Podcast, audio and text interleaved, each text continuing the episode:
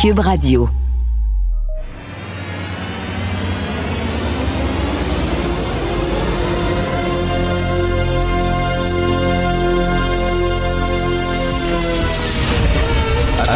Attention, cette émission est laissée à la discrétion de l'auditeur. Les propos et les opinions tenues lors des deux prochaines heures peuvent choquer. Peuvent choquer. Oreilles sensibles s'abstenir. Richard Martineau. Martino. Un animateur pas comme les autres. Richard Martineau. Cube Radio. Bon mardi tout le monde. Quelle journée niaiseuse le mardi quand même, non? Tu sais, le lundi, c'est le début de la semaine. Le mercredi, ben, c'est la moitié de la semaine. Le jeudi, demain, c'est vendredi. Mais le mardi, c'est une christie de journée niaiseuse qui sert strictement à rien. Alors moi, je pense que je vais me présenter et je vais avoir qu'un seul truc sur mon programme. Je vais annuler le mardi. Ça va être lundi, mercredi, jeudi, vendredi. That's it. On saute par-dessus le mardi. Bon, bonne journée. J'ai lu une chronique l'autre jour qui m'a... Quel mot utiliser? Interloqué? Ébranlé? Berlué? Ébahi? Mettons, j'ai fait... Hein? Alors, c'est dans la presse, la chroniqueuse disait Je suis féministe et je me demande est-ce que j'ai le droit, en tant que féministe, d'embaucher une femme de ménage?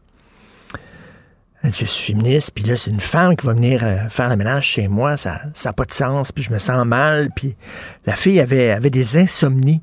Je posais des questions là-dessus, puis je me dis Tabarnouche, une minute, là. Tu sais, c'est comme Est-ce que lorsqu'elle va, euh, je sais pas, au restaurant, puis elle est assise parce qu'elle se fait servir par une femme, est-ce qu'elle sent, elle sent qu'elle exploite la serveuse? Et heureusement que c'est pas une noire qui la sent, parce qu'écoute, une blanche assise qui mange, puis une noire qui te sert, mon Dieu, c'est de l'exploitation raciale. Tu sais, dans les années 60, les intellectuels disaient tout est politique. Tout. Les enfants, c'est politique. Le sexe, c'est politique. Laver la vaisselle, c'est politique. La bouffe, c'est politique. Le transport des aliments, l'exploitation du tiers-monde, etc. Tout est politique. Bon, on dirait qu'on est revenu à ça. Euh, pas, pas surprenant, tabarnouche, que chez certains jeunes, euh, il y a euh, un taux incroyable de consommation d'antidépresseurs et de dépression et tout ça. Si tu te poses des questions pour chaque petit geste ou chaque parole que tu, que tu prononces, que ça devient super important, puis ça devient avec une dimension politique. Tu sais, lire Luculique, c'est raciste. Parler de j'ai passé une nuit blanche ou euh, j'ai passé c'était noir de monde ou tu sais surveiller la moindre de tes paroles puis la moindre de tes petits gestes parce que ça va être sexiste, ça va être transphobe. Avez-vous ça? En Angleterre? il y a un politicien qui a dû s'excuser parce qu'il a dit, bon, euh, seules les femmes avaient un col de l'utérus. Puis les transgenres ont dit, non, non, non, je m'excuse, c'est transphobe. Il a dû s'excuser à la télévision en disant, non, c'est vrai qu'il y a des hommes aussi qui ont un col de l'utérus. Voulez-vous rire de moi? Vraiment? Même dire les mots homme et femme maintenant, ça devient comme miné. Mais c'est sûr qu'on est-ce que je, peux embaucher une femme de ménage? Puis Christy, si tu traite bien, il n'y a pas de problème, c'est une job. Elle va travailler là, puis si tu bien, puis tu es correct, puis tu correctement, quel est le problème? Si tu as un problème avec ça, mon Dieu, embauche un homme de ménage, bon. Moi, je suis pour les droits de l'homme. Est-ce que j'ai le droit d'embaucher un homme à tout faire? Est-ce que c'est de l'exploitation?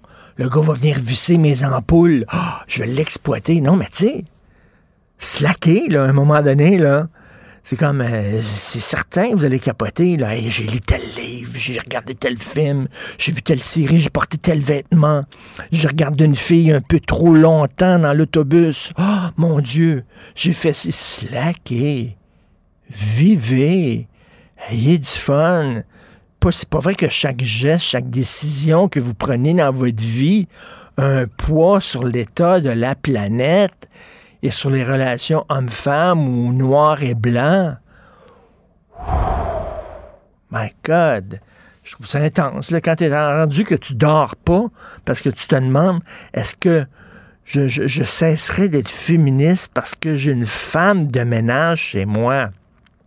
Si pas le temps de faire le ménage, puis trop occupé, puis tout ça, puis il y a quelqu'un qui vient t'aider, puis tu payes cette personne-là décemment, ben oui, quel est le problème? vrai, slacker un peu. Il y a un texte dans le Devoir que je vous euh, conseille absolument de lire sur les leçons à tirer d'Israël. Israël, c'était un des pays les plus euh, vaccinés au monde et finalement, elle se retrouve avec plein, plein, plein de cas euh, de COVID actuellement. Et on explique finalement, c'est qu'on a levé toutes les barrières beaucoup trop tôt. Hein. on a dit, on a déclaré victoire beaucoup trop tôt, un.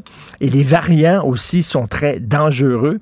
Euh, là, il y a des gens qui vont dire, regarde, regarde, il était très vacciné en Israël, il était très, très, un des pays les plus vaccinés. Puis regarde, soudainement, il y, a, une recrudescence des cas. Je vais vous dire, oui, il y a une recrudescence des cas, mais ce ne sont pas des cas très, très dangereux. C'est pas des gens qui se retrouvent aux soins intensifs. Ceux qui se retrouvent aux soins intensifs euh, en Israël, ce sont, devinez quoi, les non-vaccinés.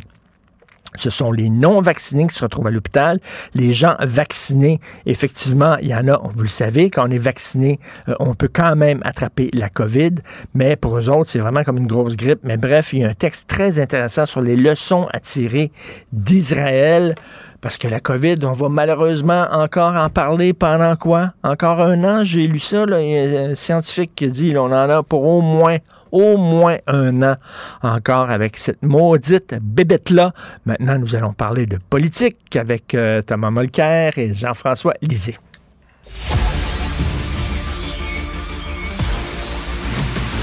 Jean-François Lisée. On va juste dire qu'on est d'accord. Thomas Mulcair. Je te donne 100 raison. La rencontre. C'est vraiment une gaffe majeure. Tu viens de changer de position. Ce qui est bon pour Pitou est bon pour Minou. La rencontre. Lisée.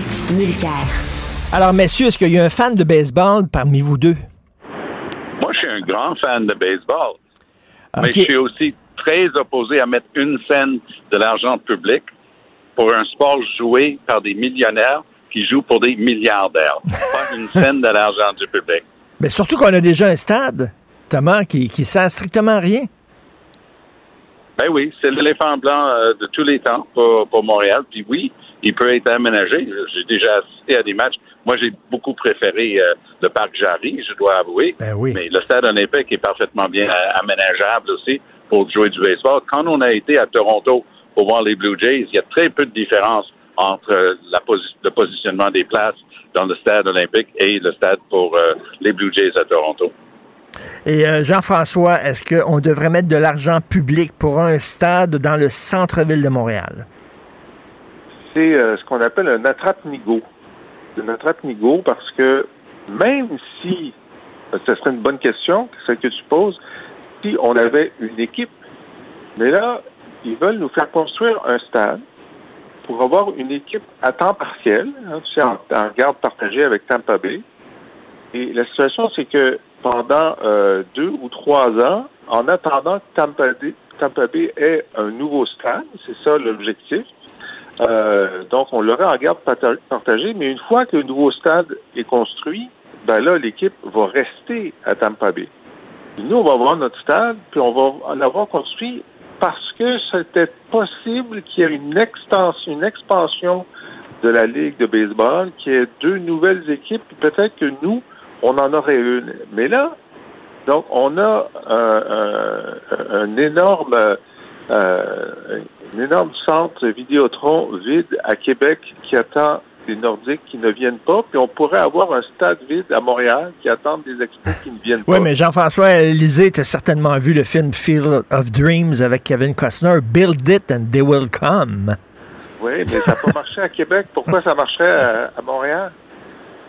Effectivement, Thomas, euh, et, parce que là, ça, devient presque un enjeu des élections municipales, le retour du baseball. Premièrement, est-ce que Montréal est une ville baseball? On est une ville hockey, oui, les gens tripent sur le hockey, mais moi, je me souviens, à la fin là, des expos, j'allais voir les matchs avec mon père au stade olympique, c'était vide, il n'y avait pas un chat. Exactement. Alors qu'on arrête de se leurrer. Parfois, les villes ont des yeux plus grands que la panse. Moi, je me souviens Vancouver. Hey, une grande équipe de la Ligue de basketball. Ah, ouais. Ça a fait patate. Ils étaient obligés de les déménager. Ça a coûté un bras aux contribuables à Vancouver. Hey, garde, moi, tu me convaincras jamais que ça va être viable, mais Denis Coderre il se positionne comme Monsieur Baseball. Il sait que c'est populiste et populaire. Quelle surprise avec Denis Coderre. Donc, il va dire n'importe quoi et son contraire. Oh, c'est juste un addon par ailleurs que des familles très riches de Montréal, qui sont très proches de Coderre, l'ont aussi dans le bassin Peel des terres pour développer, mais c'est juste un hasard. L'un n'a rien à voir avec l'autre. Mais Thomas, il me semble qu'au début, lorsqu'on parlait de ça, là, d'un stade, on disait là, ça va être entièrement privé. Il n'y aura pas un sou du gouvernement ou de l'État là-dedans. Oui, et maintenant, on sait très bien que, comme dit si bien Jean-François, c'est une attrape-nigo. C'est une, une leurre, un, un miroir aux alouettes. C'est toujours le contribuable qui casse dans ces cas-là. Alors, ça commence en disant, oui, mais quand même, c'est une infrastructure. Donc, euh, pour cette partie de l'infrastructure, ben, mettons que, que les routes et les voies d'accès et tout ce qui l'entoure, ben, ça ne devrait pas être le promoteur privé qui, qui va développer le baseball. Ça, il y a un certain sens là-dedans. Mais ça, c'est juste le début, parce que les fonctionnaires et les politiciens sont tellement niais et naïfs lorsqu'il s'agit de traiter avec des développeurs immobiliers qui se font prendre à tout coup. Avec le stade, c'est juste une, une question d'essayer de convaincre les gens. Ah non, ça n'a rien à voir euh, avec le fait qu'il y a des gens riches qui veulent faire un, une passe d'argent en développant le bassin pire. Non, non, non, non, non. Hmm. C'est pour le bien du public. Hey, arrête. Ben oui. Jean-François, est-ce que tu sens, toi, la pression du public pour avoir un stade de baseball? Peut-être que mes amis, c'est pas des fans de baseball, mais les gens autour de moi, j'entends pas parler de ça en disant Ah, il faudrait un stade de baseball à Montréal c'est pas un sport d'avenir, c'est un sport du passé. Le baseball, euh, tu sais, je veux dire. Ben oui. C'est non, moi je, je le sens pas. Écoute, les jeunes, les jeunes, ils sont sur les jeunes sont sur le basketball. Ils sont sur le basket, ils sont sur le soccer. Le soccer. Euh, ils sont sur, euh, sont sur YouTube, mais c'est pas grave. Non, non, Paul, hey, Paul Saint-Pierre Plamondon va régler ça. Il va avoir une semaine de relâche euh, à chaque année oui, on... de montrer. On, parle politique. Euh, on va, on va quand même placer que c'est une des, des pires que j'ai jamais entendu d'un chef politique depuis bien longtemps, que le gouvernement devrait décréter une semaine sans médias sociaux. Allô? Alors, Thomas, ben, on, va, on va prendre la balle au bon pour prendre une métaphore sportive. Thomas, pour toi, c'est une déclaration de Paul Saint-Pierre Plamondon qui prouve que le PQ se, se marginalise de plus en plus. Oui, ça cherche une raison d'être, alors que sa raison d'être était bien connue. Mais maintenant, il y a un autre parti, euh, celui-là de gauche, qui est Québec solidaire, qui se dit aussi souverainiste, bien qu'ils n'en parlent pas bien souvent. Là, Legault fait le plein quand même de vote chez les nationalistes. Il reste quoi à Paul Saint-Pierre Plamondon? Pas grand-chose. Donc, pour se faire remarquer, il est en train d'annoncer que le gouvernement, pensez-y trois secondes, comment ce serait une risée mondiale. Le gouvernement devrait décréter une semaine sans médias sociaux parce que ce serait bon pour notre santé mentale parce qu'il y a plein de rapports qui disent que les enfants surtout passent trop de temps sur les écrans. Il y a une manière de faire ça, ça s'appelle des parents qui vont euh, euh aider les enfants à trouver d'autres activités dans la vie.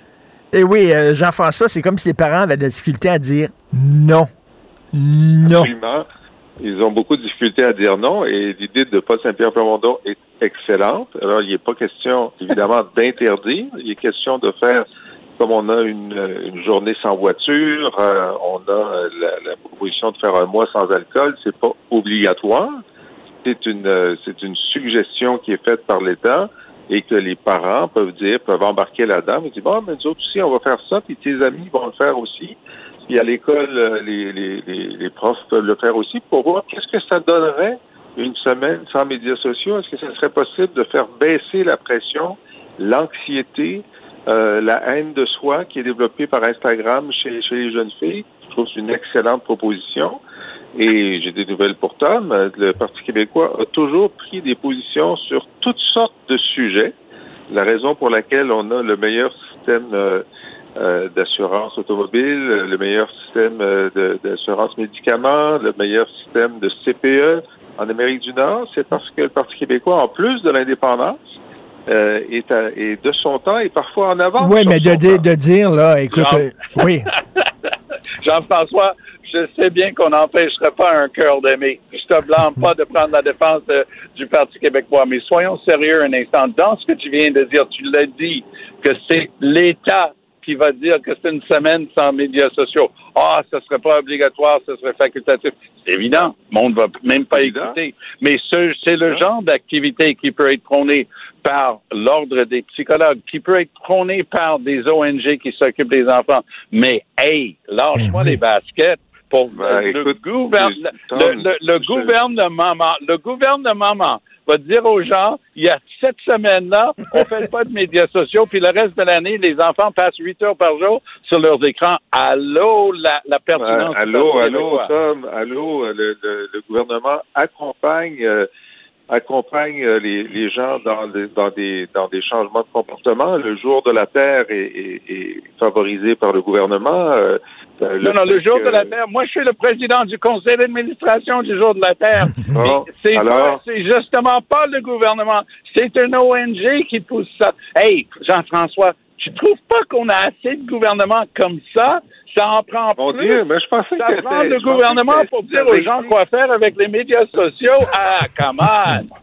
Franchement, Tom, je pensais que tu avais été chef du NPD, qui était un parti qui voulait que le gouvernement aide, euh, aide les citoyens à changer de comportement sur la cigarette, sur euh, la voiture, sur ne pas boire, euh, sur ne pas boire puis conduire. Je veux dire, c'est drôle que tu te réveilles sur Jean-François, tu dis n'importe quoi. Je- Tu je- dis n'importe quoi. je Tu mélanges absolument tout.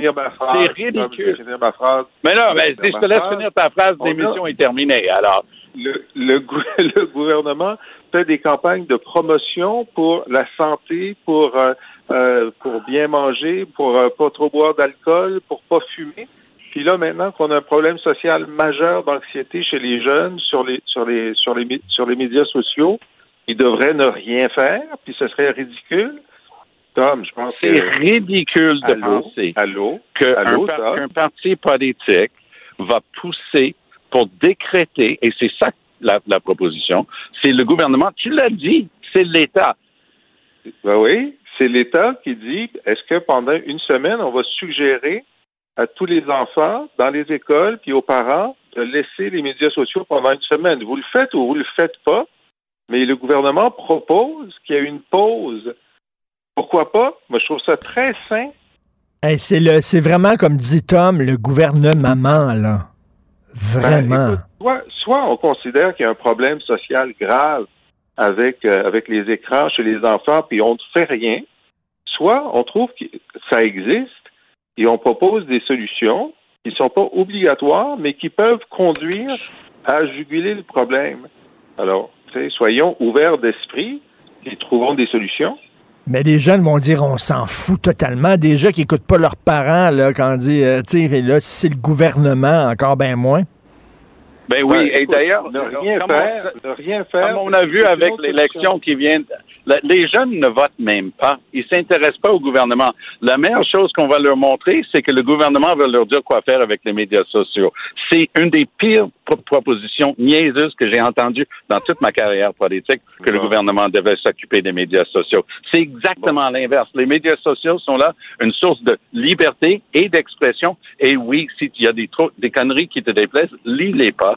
Si tes enfants passent toute leur journée sur un écran, va faire une marche avec eux autres, va faire une activité, mais de grâce, pas de gouvernement dans les médias sociaux. Jean- Jean-François, les Pardon? sites, les sites Internet les plus consultés au monde et de loin, ce sont les sites porno. Est-ce qu'on devrait faire une journée sans pornographie? Tiens, ça pourrait être une idée pour le PQ, ça aussi.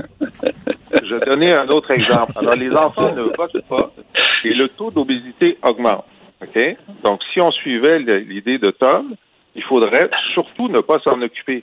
Or, le gouvernement et l'éducation ont fait toute, toute une opération pour euh, inciter les jeunes à faire plus d'activités, les, les, les fameux blocs, etc. Ça a été, c'est pas obligatoire, c'est proposé et l'activité chez les jeunes qui participent augmente, même si c'est le gouvernement, même si les jeunes ne votent pas. Alors, je, je suis extrêmement surpris d'entendre un chef politique, un ancien chef politique, dire que le gouvernement ne devrait rien faire face à un problème social majeur qui augmente l'anxiété, qui augmente, euh, qui augmente le stress chez les jeunes, et parce que quelqu'un propose euh, une solution parmi d'autres qu'on peut débattre, que c'est ridicule? Non. Moi, je pense que c'est ridicule de dire qu'il faut rien faire quand on voit un problème social majeur. Et c'est notre première chicane, Tom. Ben oui. En plusieurs semaines. Non, non, mais Jean-François, Ça c'est ta- ça, c'est ton argument homme de paille que tu utilises tout le temps. Tu prends une proposition, tu le changes, tu ériges ton homme de paille, puis tu dis, voici, je vais faire tomber cet homme de paille. Tu es en train de parler de complètement autre chose. Les propositions du domaine de la santé pour l'obésité, pas de problème. Mais le sujet dont toi et moi, on est en train de le parler. Wow! Un instant, là. Voulez que les enfants te laissent parler? pas. Attends, Jean-François, tu manges le micro depuis 10 minutes. Laisse-moi en placer une. Le gouvernement qui va décréter qu'il y a une semaine sans médias sociaux, c'est ça la proposition dont on est en train de parler. On ne parle pas d'obésité chez les jeunes. On n'est pas en train de parler de tabagisme. On n'est pas en train de parler d'alcool au volant. On parle d'une proposition d'un parti politique au Québec qui s'appelle le Parti québécois, qui, oui, à mon point de vue, est une des propositions les plus absurdes que j'ai jamais entendues, que le gouvernement, et tu le dis toi-même, c'est l'État qui va dire, il y a une semaine sans médias sociaux, Oui. qui se mêlent oui. de leurs affaires. Ben, pourquoi ils se mêlent pas de leurs affaires pour l'obésité puis pour le tabagisme? Tu changes de sujet à chaque fois. Ben on n'est pas en train ni de parler d'obésité, ni de parler de... Mais non, c'est ridicule ce que tu dis. C'est Ben, je m'excuse, en train je- de changer le sujet.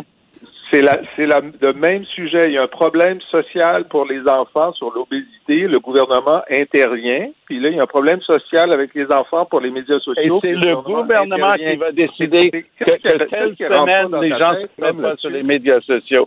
C'est, c'est, vraiment, c'est la preuve par A plus B que le Parti québécois se cherche. Non. Et après ça, et, et après, ça, ça va être quoi la semaine sans fast-food? Ben, c'est C'est une très sûr. bonne idée. Ben, écoute, Ben oui, euh, c'est sûr. Le gouvernement propose depuis des années qu'il n'y ait pas de, de fast-food euh, dans un périmètre autour des Ben écoles. oui. C'est les partis de gauche qui ont, par- qui ont proposé ça. Est-ce que le gouvernement ne devrait pas s'en charger, ne devrait pas s'en occuper? On a non, des je propositions trouve qu'il y a déjà assez des de gouvernements comme ça. Laisse les parents s'occuper des médias sociaux, éduquer leurs enfants, leur apprendre la pensée critique plutôt que de bannir parce que ça va juste augmenter l'engouement chez les jeunes. Il pas OK, j'ai une bonne, j'ai une idée. J'ai- une excellente idée pour terminer cette conversation-là. La journée sans chicane. Ça sera pas aujourd'hui, en tout cas. Merci beaucoup à vous deux. Salut, Richard. On se chicane pas. Pendant que votre attention est centrée sur cette voix qui vous parle ici, ou encore là, très loin là-bas, ou même très, très loin. Celle de Desjardins Entreprises est centrée sur plus de 400 000 entreprises partout autour de vous. Depuis plus de 120 ans, nos équipes dédiées accompagnent les entrepreneurs d'ici à chaque étape pour qu'ils puissent rester centrés sur ce qui compte, la croissance de leur entreprise. Confrontant, dérangeant, divertissant. Richard Martineau, il brave l'opinion publique depuis plus de trois décennies. Cube Radio. En direct à LCN. Salut Richard. Salut Jean-François. C'est absolument tragique, mais c'est une réalité. Ça, c'est une réalité. Ça, c'est un cas concret de quelqu'un qui est mort de la COVID. Kevin, il avait 27 ans. On vient de parler avec son, son ex-conjointe, là, euh, et ça a dégénéré très rapidement. En l'espace de trois semaines, entre le diagnostic de COVID, il est mort à peu près trois semaines plus tard. Écoute, je fais un lien avec ce qu'on a appris cette semaine. Tu sais, le party improvisé dans un garage à Montréal-Nord où il y avait plein de jeunes et la police a dû intervenir parce qu'on se foutait totalement euh, des consignes sanitaires. Le propriétaire, rappelle-toi de cet immeuble où il y avait le party, disait, regarde, c'est des jeunes, puis il n'y a aucun jeune qui attrape la COVID. Voyons donc, c'est une grippe de vieux. 27 ans. Aucun jeune qui attrape la ça. COVID, monsieur? Aucun jeune. 27 ans. Et là, là, euh, il a attrapé deux enfants, malheureusement. Lui croyait pas à la pandémie. Il riait de ça. Qu'est-ce que tu veux? Il va sur les médias sociaux, puis c'est ça que certaines personnes lui répètent à longueur de jour, en disant, voyons donc, t'as pas à avoir peur de ça. Alors, il a embarqué là-dedans. Il riait. Et ce qui est triste, ses parents, hein, les gens autour de lui, chaque fois qu'ils le voyaient, voyons donc, Kevin, fais-toi vacciner, ça n'a pas de sens, puis tout ça. Et tu as vu cette dame qui a été interviewée par Denis Lévesque, là, qui a été complotiste Ouais. pendant 17 ans. Elle disait, c'est un lavage de cerveau, c'est comme une secte religieuse. À un moment donné, tu vois plus clair, tu es embarqué là-dedans, et les gens autour de toi qui t'aiment, qui ont à cœur ta santé, qui ont à cœur ton avenir, ont beau te parler, les gens qui sont les plus près de toi, tu veux rien savoir, toi, t'écoutes ton gourou, que ce soit Alexis Cossette-Trudel ou Monsieur Pitre ou l'autre là, qui est avec des porte-voix devant les écoles, etc. Et ces gens-là, en répétant ce genre de discours-là, là, qu'on exagère sur la pandémie, que les médias, on est payés par le gouvernement pour pousser Ben le oui. vaccin, Et tu que sais, le tu vaccin, ça donne rien. Oui. C'est encore pire que ça. Il y a des gens qui nous écrivent ce matin en disant les médias, vous cachez les morts causés par le vaccin. Alors qu'il y a un seul mort officiellement causé par le vaccin au Québec, c'est malheureusement cette dame de Lévis, je pense, qui avait décédé de l'AstraZeneca. C'est le seul cas documenté au Québec. il n'y en a pas d'autres. On n'en cache pas, il n'y en a pas d'autres. Ils veulent rien savoir. Tu comprends-tu? Mm. Ils sont dans un tunnel.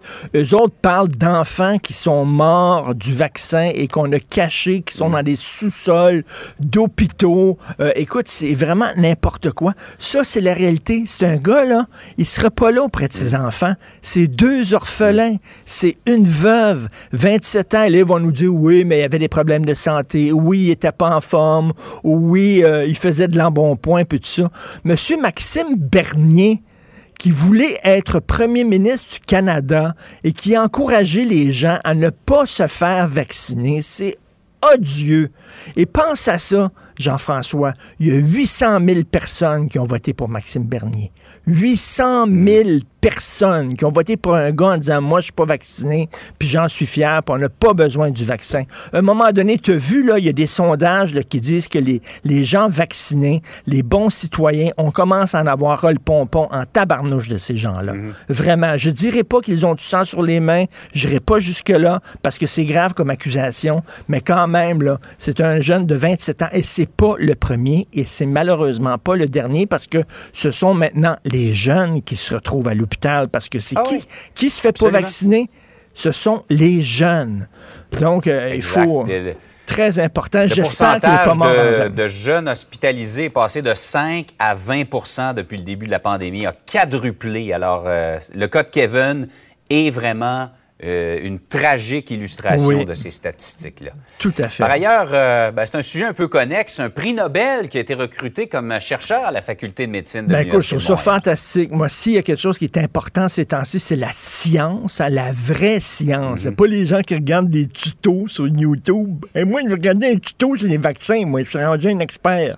Alors là, c'est euh, l'Institut de recherche clinique de Montréal et la faculté de médecine de l'Université de Montréal qui ont mis la main sur Sidney Altman, qui va être un chercheur émérite. Sidney Altman, c'est un gars de, euh, on le voit ici, c'est un gars de Notre-Dame-de-Grâce, OK? Et qui a gagné en 1989 le prix Nobel de chimie pour ses découvertes sur l'acide ribonucléique, le fameux ARN. L'ARN qui est Ben oui. utilisé dans certains vaccins anti-COVID.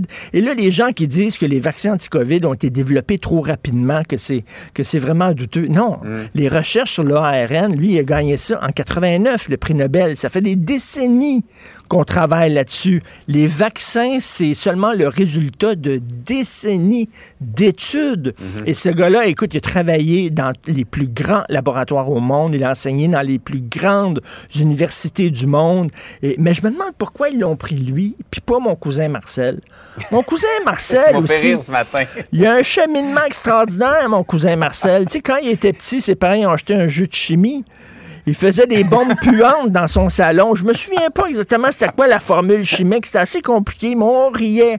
On riait, faisait des bombes puantes. Là. Puis, euh, lui, il écoute souvent les vidéos des frères Tadros aussi. Là. Puis, euh, il en connaît ces Ouais. vaccins. hein. Marcel, quand il parle des vaccins, attends une minute, tasse-toi de là. Il en sait des choses. Mais tu sais, comme tu dis, c'est connexe. La science Ouais. la vraie science. Est-ce que vous accepteriez qu'on vous ouvre une opération à cœur ouvert par votre voisin, euh, je sais pas, moi qui a une chaîne de ça? Probablement pas. Hein? Vous en remettrez à un, un expert. Ben voici un vrai C'est expert qui va être chercheur à l'Université de Montréal. C'est fantastique. Ben oui. Vive C'est la bien qu'on le science. souligne parce que, ouais, on est à une époque où des virologues, épidémiologistes en herbe, on en a énormément qui étalent leur. euh, Leur savoir. ignorance, oui. moins ils en savent. Plus Hey, Richard, la, la- la culture, c'est comme la confiture. Moins t'en as, plus tu l'étends. Hein? Plus tu C'est l'étends. exactement ça. C'est ça. Salut, Richard. Pendant que votre attention est centrée sur cette voix qui vous parle ici Ou encore là, tout près ici. Très loin là-bas. Ou même très, très loin. Celle de Desjardins Entreprises est centrée sur plus de 400 000 entreprises partout autour de vous. Depuis plus de 120 ans, nos équipes dédiées accompagnent les entrepreneurs d'ici à chaque étape pour qu'ils puissent rester centrés sur ce qui compte, la croissance de leur entreprise. Martineau, il n'y a pas le temps pour la controverse. Il a jamais coulé l'eau sous les ponts. C'est lui qui la verse. Vous écoutez. Cube, Cube Radio. Alors, à l'école, on s'intéresse beaucoup aux jeunes qui ont de la difficulté à suivre, hein, ceux qui traînent un peu de la patte, ceux, euh, les cancres un peu, ceux qui ont des mauvais résultats, tout ça. Bon, ben, on s'y intéresse beaucoup, comment on peut les raccrocher, tout ça. Tout à fait, avec raison, c'est parfait. Euh, mais on oublie ben, les petits vites ceux qui sont doués, ceux qui comprennent rapidement, eux autres s'emmerdent à l'école.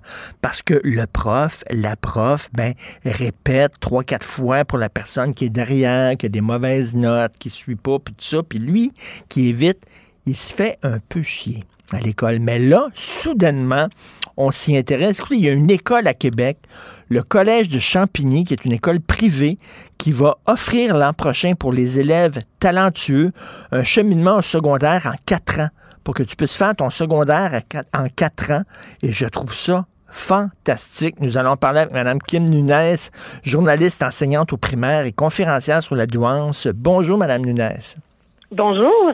Ben, premièrement, c'est quoi la douance? Est-ce que ce sont des jeunes qui sont quoi? Plus intelligents, un plus grand quotient intellectuel, un plus gros cerveau? C'est quoi la douance?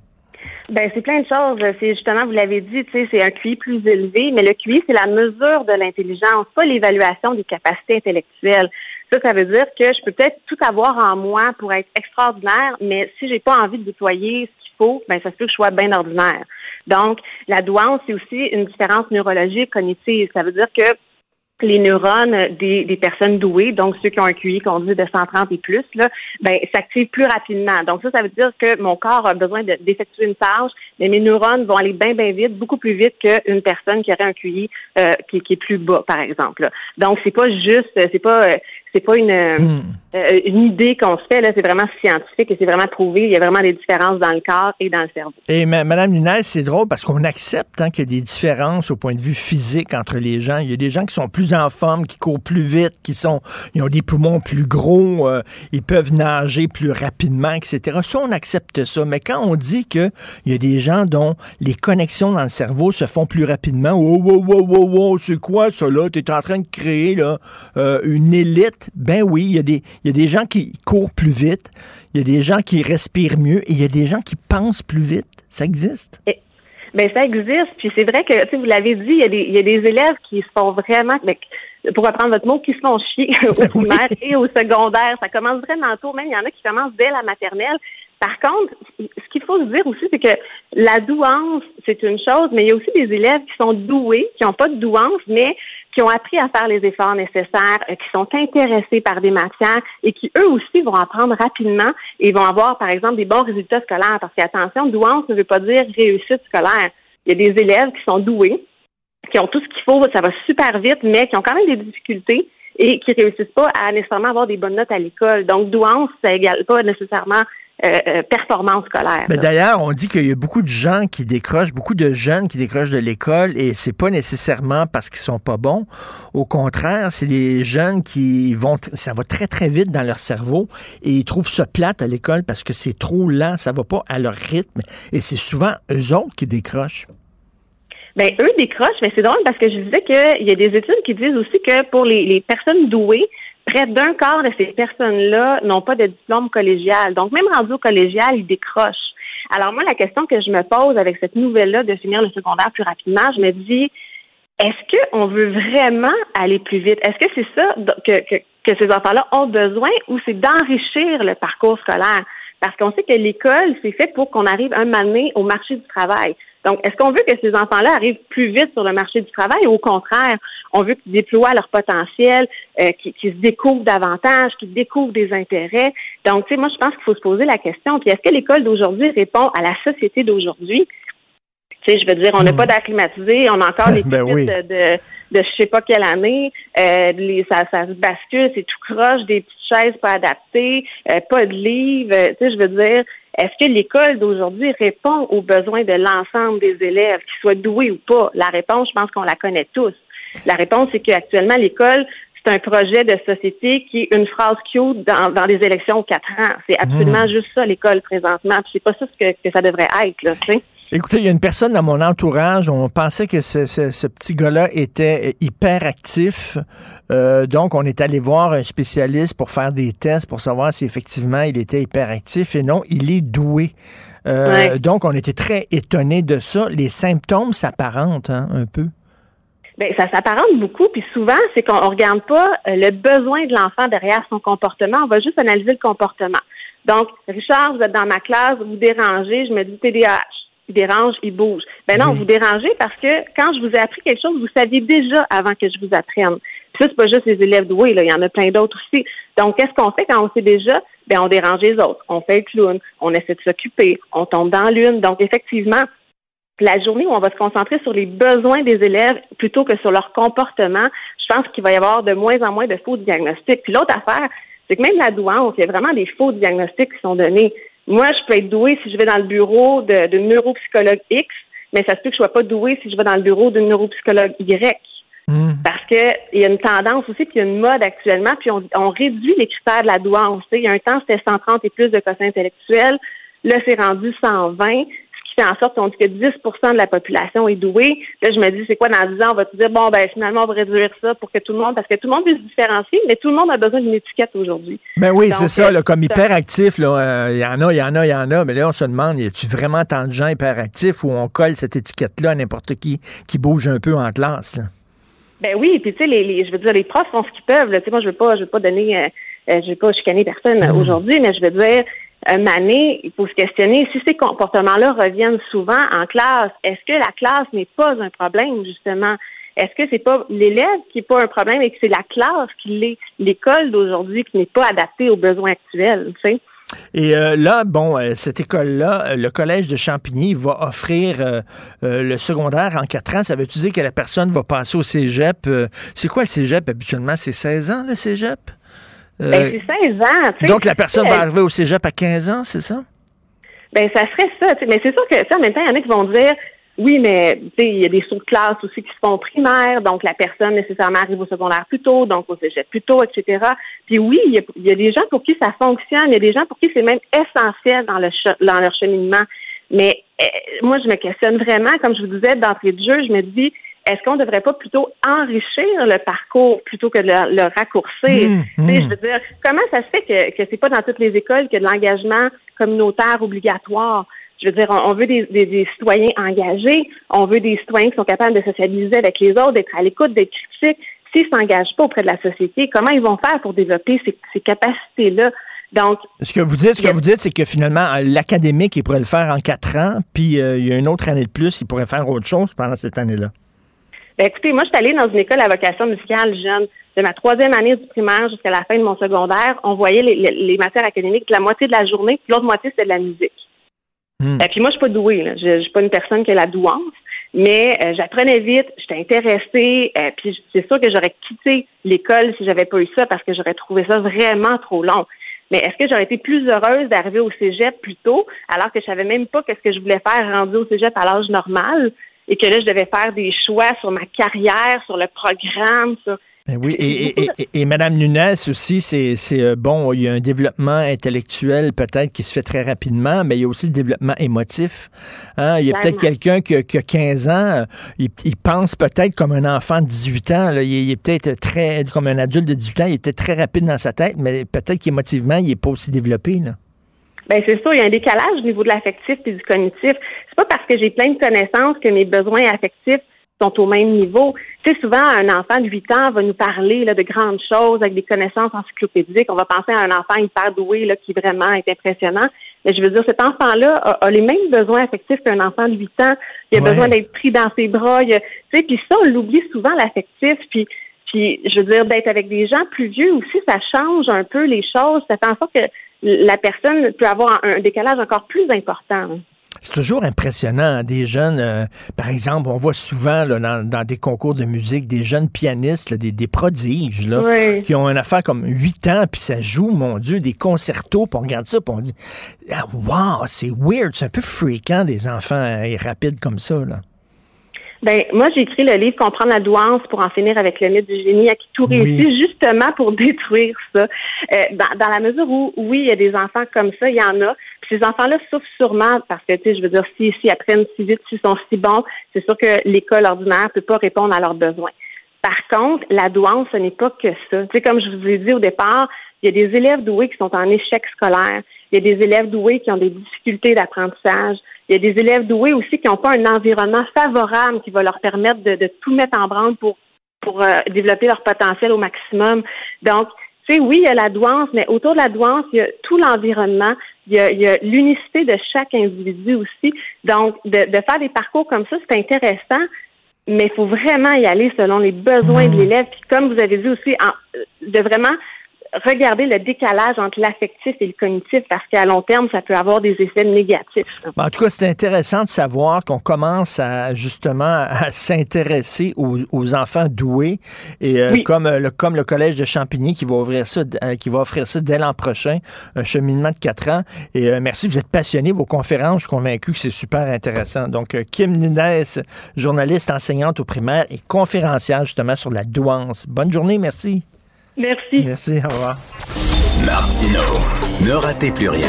Cette émission est aussi disponible en podcast dans la bibliothèque balado de l'application ou du site cul.radio. Le, le commentaire de Félix Séguin, un journaliste d'enquête pas comme les autres. Félix, on parlait du sans-génie qui était propriétaire de l'immeuble où il y a eu le gros party à Montréal-Nord qui disait de toute façon, la COVID, les jeunes, ils, ont pas, ils attrapent pas ça, ils meurent pas de ça. Ben là, on a un exemple probant.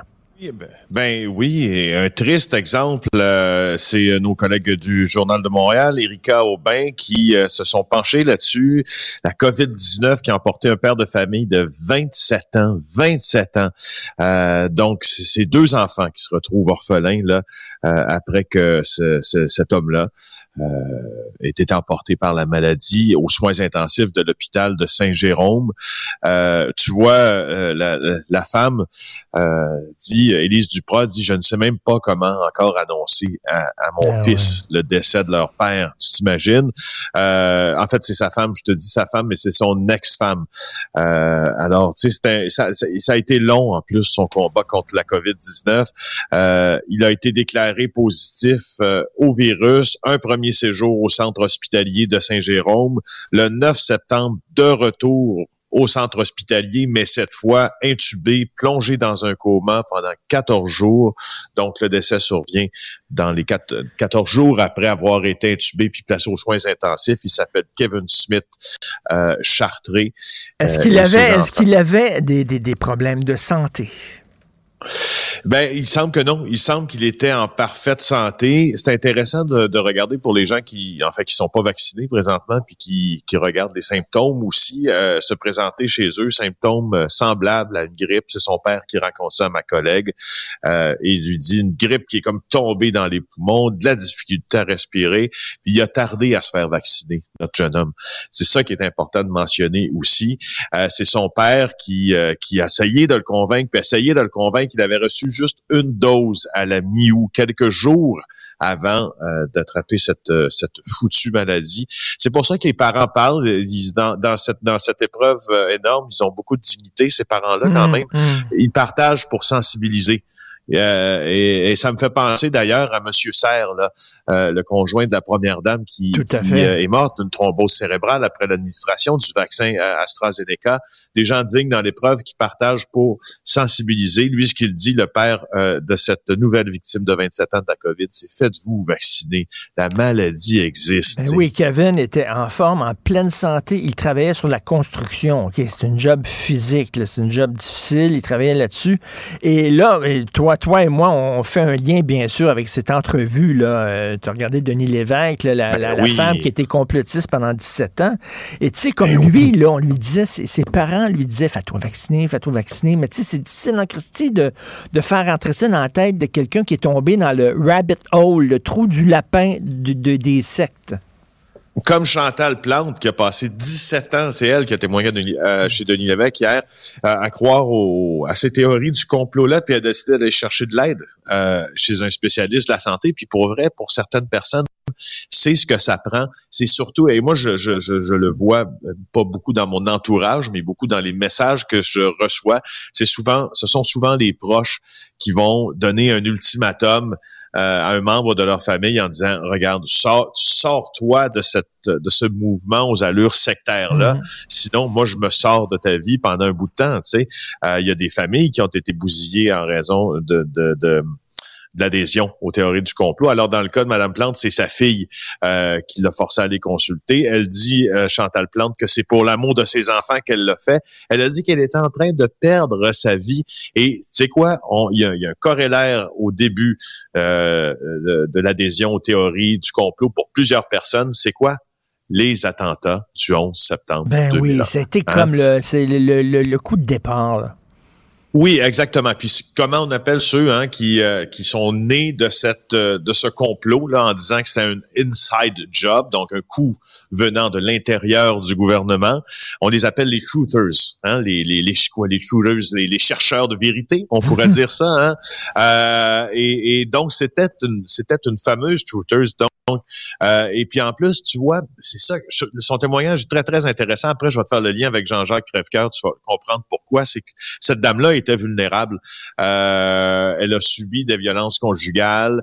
Euh, elle sort de ce cycle-là, elle est faible psychologiquement. Le 11 septembre survient et elle commence à trouver des, à essayer de trouver des réponses à ces questions sur le 11 septembre, mais en, en, en, en s'informant où? YouTube. YouTube, ah YouTube, YouTube, YouTube. Des hein? tutos. Alors, tu oui, c'est ça, c'est ça. Alors, tu vois des tutos, hein, des petits tutoriels aussi pour dire comment t'informer comme du monde. Des fois, ça donne ça aussi. Euh, parce qu'on, quand tu tournes le dos justement aux médias que tu dis mainstream, ben, tu tournes le dos aussi à, quand même une, une, vérification des faits qui, qui, qui, qui, qui qui, est inscrite dans ta job. Alors, euh, t'imagines que là, ça a continué tout ça avec la COVID, avec tout le reste. sais, quand t'embarques dans une théorie, t'embarques pas dans les deux. Non, non, puis le, pire, le pire, c'est qu'il y a des gens qui t'alimentent, qu'il y a des gens qui te qui t'enfoncent plutôt que de sortir de là. Puis tu, tu pognais un air hier avec raison avec, sur André Pitre. Euh, tu m'apprenais cette nouvelle-là que le gars euh, disait aux parents de sortir des enfants des écoles puis des, des instruire à la maison. Euh, là, on voit justement la photo, la gueule de champion d'André Pitre aujourd'hui, puis l'enseignante, entre guillemets, Carole Martel.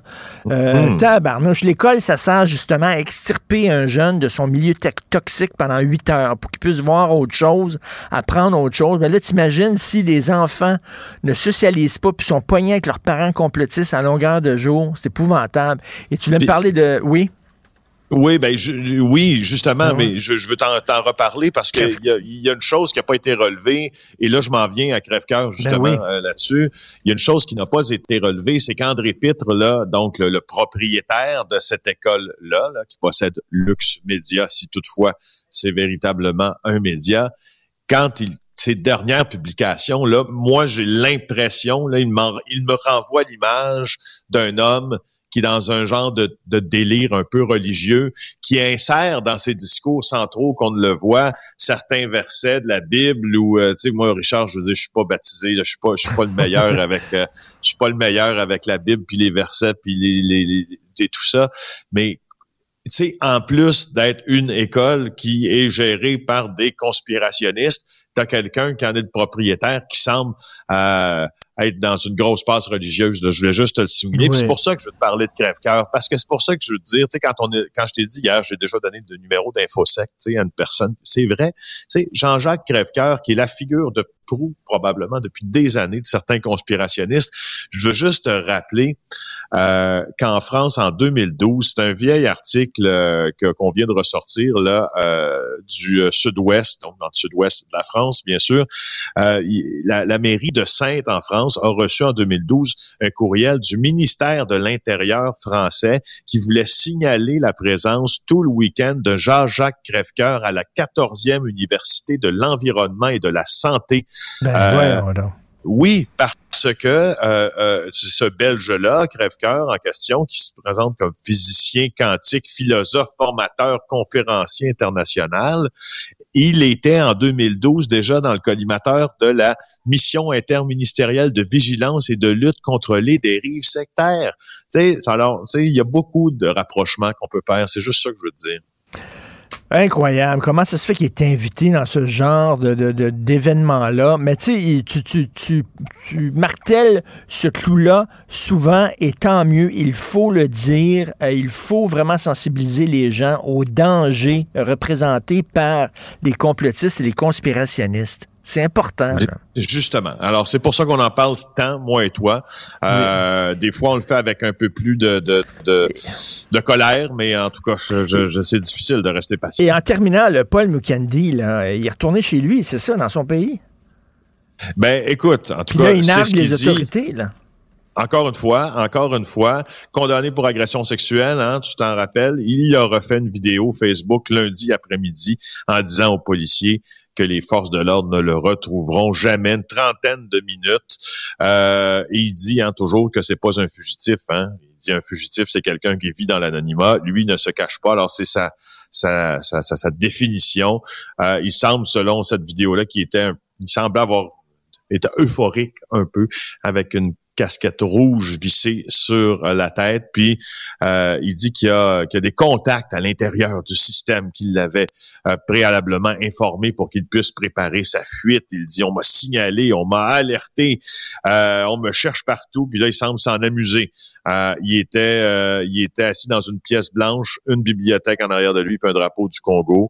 Euh, Eh et ben, c'est ça. Moi je, on je se sais pas demande- si on va le retrouver. On se demande tous comment il a quitté le pays. Et en, en terminant, tu as tweeté justement sur le taux de vaccination des policiers de la SQ. Ben oui, écoute, c'est intéressant parce que euh, il y a mes collègues aussi qui se posaient la question est-ce que euh, on peut vraiment savoir, si les policiers puis les pompiers là sont adéquatement vaccinés Les experts en santé publique, en tout cas, déploraient un peu euh, euh, la, cette méconnaissance là parce qu'ils sont en contact étroit hein, avec la population. Puis Juste te dire que les policiers sont plusieurs dans l'auto, sont moins deux, et puis les pompiers sont encore plus dans le camion, puis à la caserne. Euh, et euh, voilà, 89% le taux de vaccination euh, des euh, policiers de la Sûreté du Québec. C'est légèrement plus que la population. Alors, c'est pas mal. Euh, et 80, ce que je, je m'explique un peu moins bien, donc 89% des agents de la Sûreté ont reçu leurs deux doses, donc des policiers, mais seulement 80% des civils, par exemple. Donc, Ah parce oui, qu'il y a 80. beaucoup de civils qui travaillent à la SQ, 80% ouais. 80% Et tu as vu aussi ce qui a sorti Radio-Canada, dans, les gens qui s'occupent de la campagne de vaccination? Il y a quoi, une affaire comme 10% de gens qui sont pas vaccinés? Ils s'occupent de la vaccination. Aïe, aïe, aïe, Aïe, aïe, aïe. Écoute, merci beaucoup, Félix. Bonne journée. On se reparle demain. Salut. Au revoir. Bye. Pour une écoute en tout temps, ce commentaire de Félix Séguin est maintenant disponible en balado sur l'application Cube ou en ligne au cube.ca. Tout comme sa série balado Narcos PQ qui dresse un portrait de l'industrie criminelle à travers des entrevues avec de vrais narcotrafiquants. Cube Radio. Pendant que votre attention est centrée sur cette voix qui vous parle ici, ou encore là, tout près ici, très loin là-bas, Ou même très, très loin. Celle de Desjardins Entreprises est centrée sur plus de 400 000 entreprises partout autour de vous. Depuis plus de 120 ans, nos équipes dédiées accompagnent les entrepreneurs d'ici à chaque étape pour qu'ils puissent rester centrés sur ce qui compte, la croissance de leur entreprise.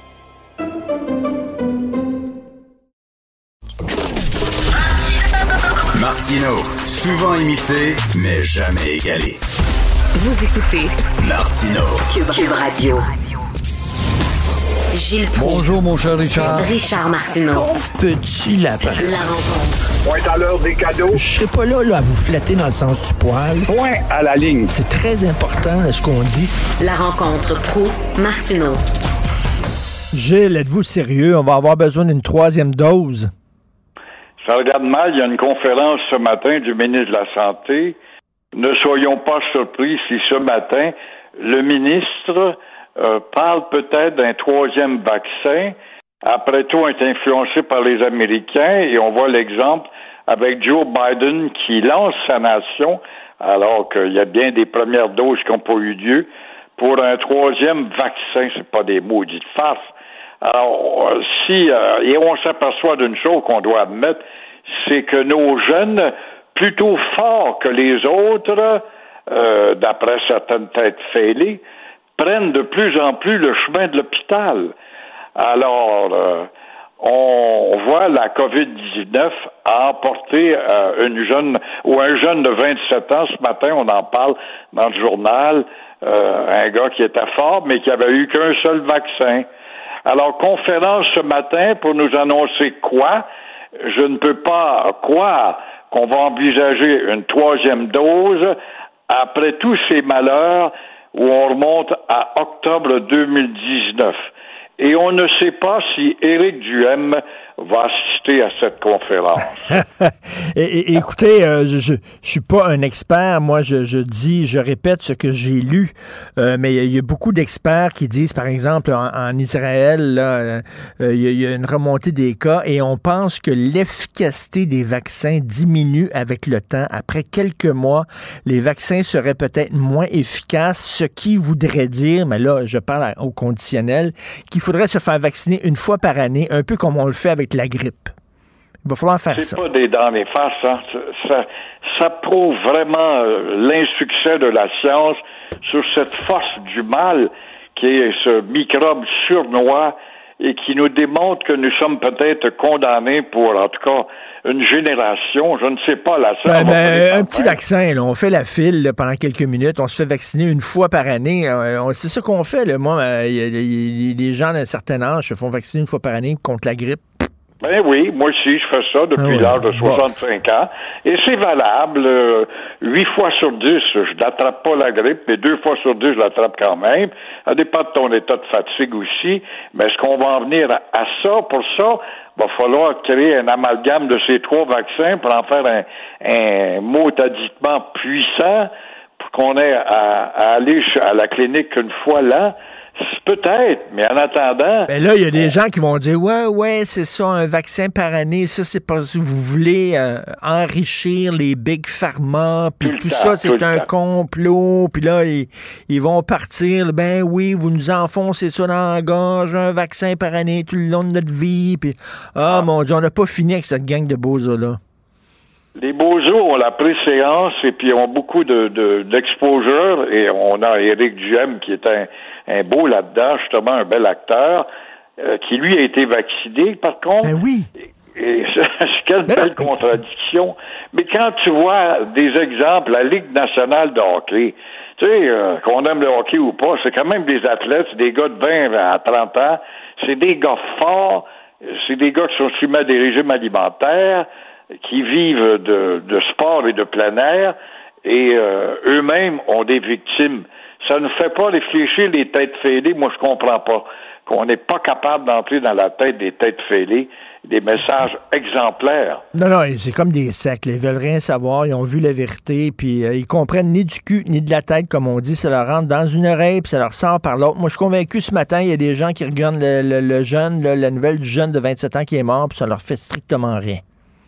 Vous comprenez? C'est un cas sur un million, puis c'est pas mon cas à moi, puis bon.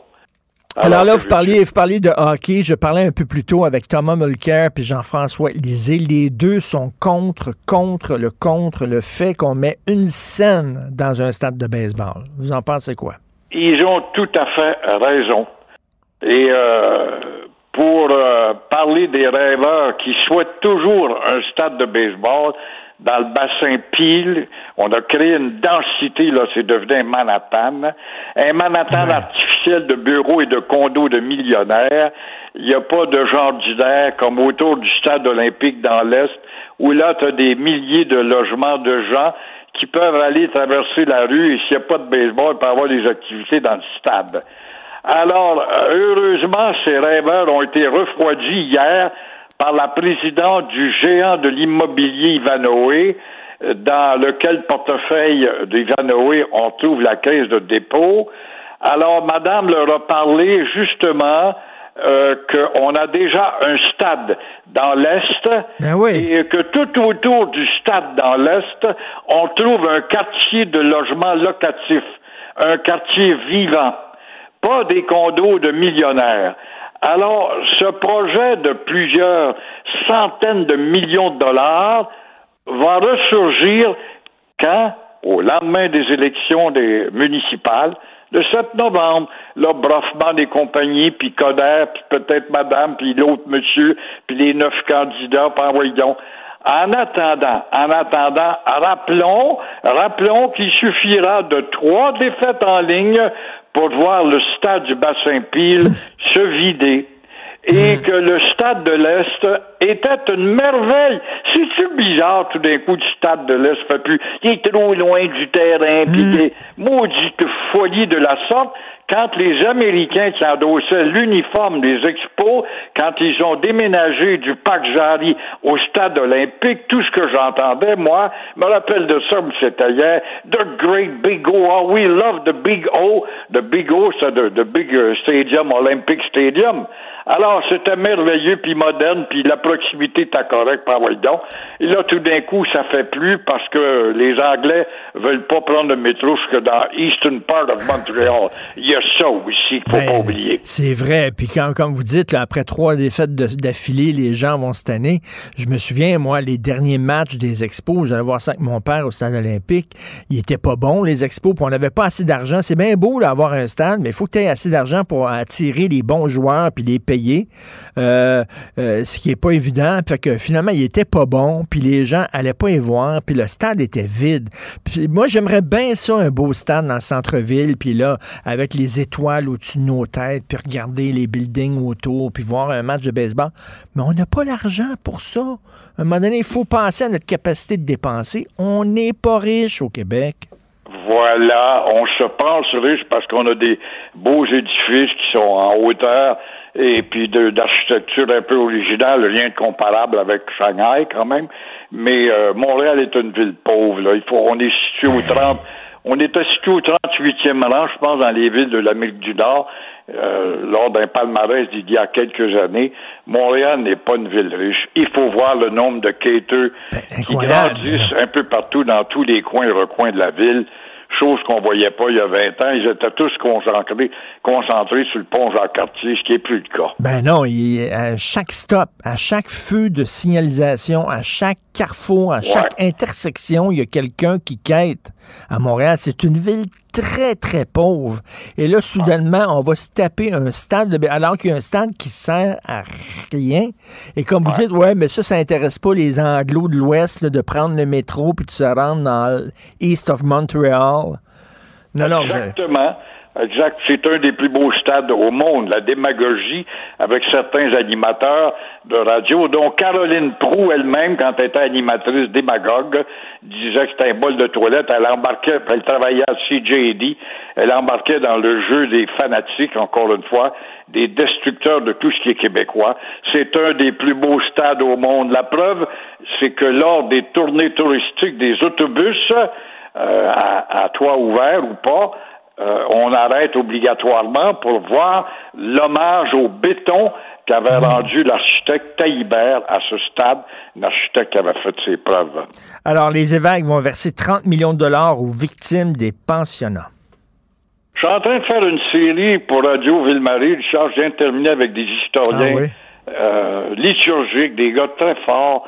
Et euh, c'est évident qu'on voit pas les deux côtés de la médaille là-dedans. Il y a beaucoup de politique. Alors là, les évêques du Canada vont donner 30 millions sur 5 ans aux descendants des, des victimes de ces pensionnats euh, gérés par l'Église euh, catholique à l'époque.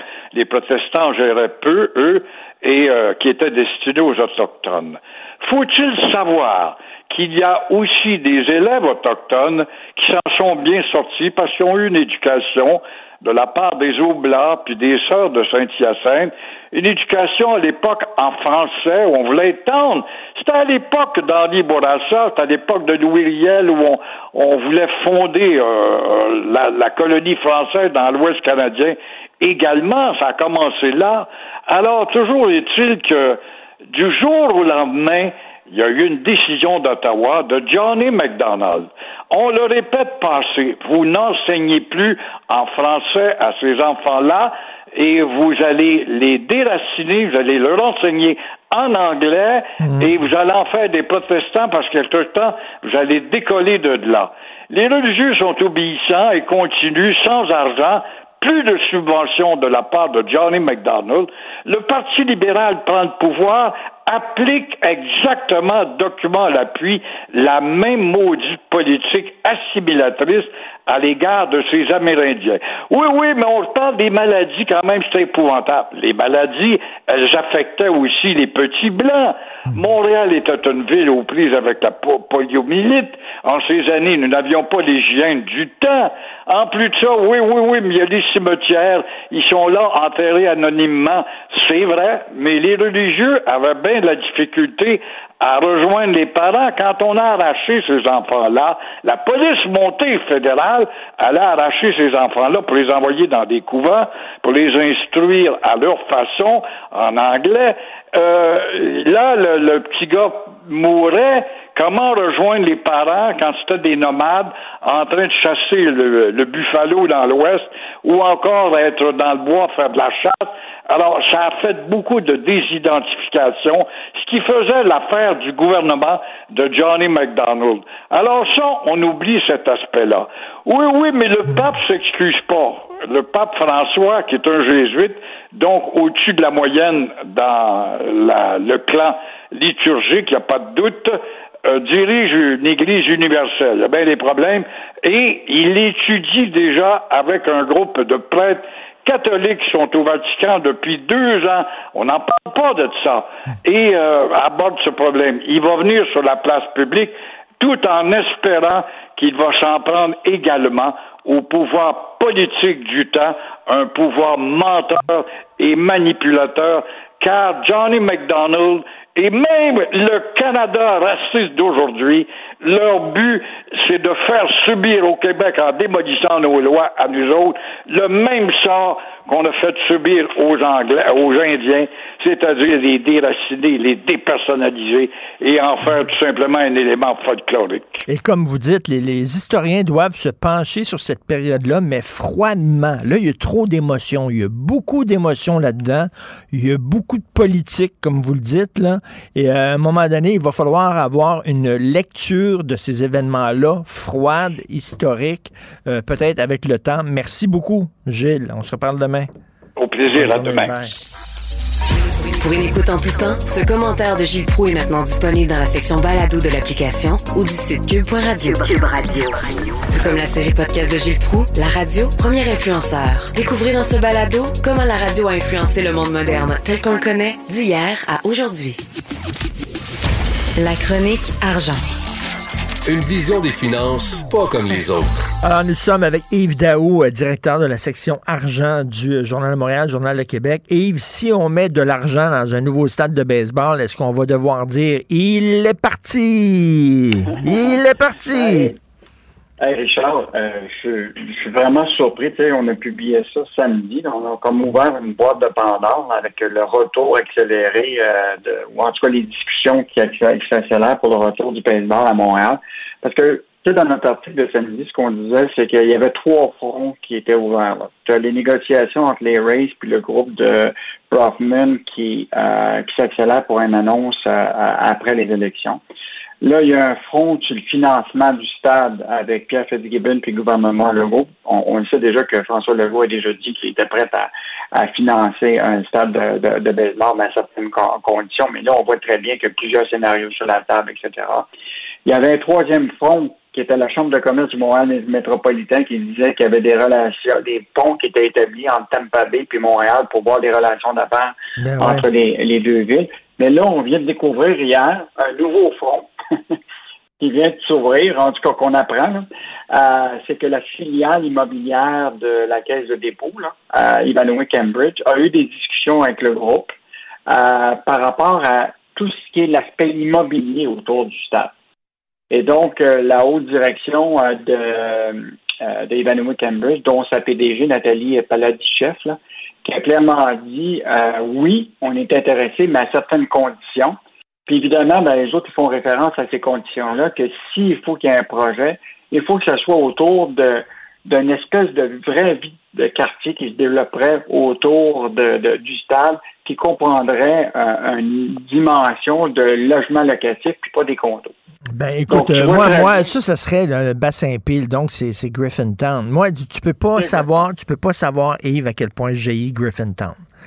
je, trouve ça laid, je trouve qu'ils ont raté leur coup. C'est rare dans une ville que soudainement, il y, a, des terrains qui se libèrent et tu peux créer un nouveau, un nouveau quartier. Puis je trouve qu'ils ont raté leur coup. Il n'y a pas d'école, il y a presque il y a un petit parc, c'est rien que des condos, euh, il n'y a pas de milieu de vie. Vraiment, là.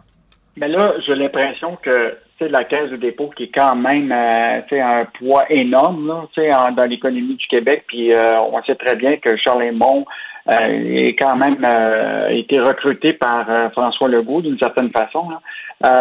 Il va avoir certainement un mot à dire sur ce projet-là parce que c'est sûr que le développement immobilier autour du stade euh, est certainement fait partie du projet qu'ils doivent euh, qu'ils doivent présenter là, probablement en novembre.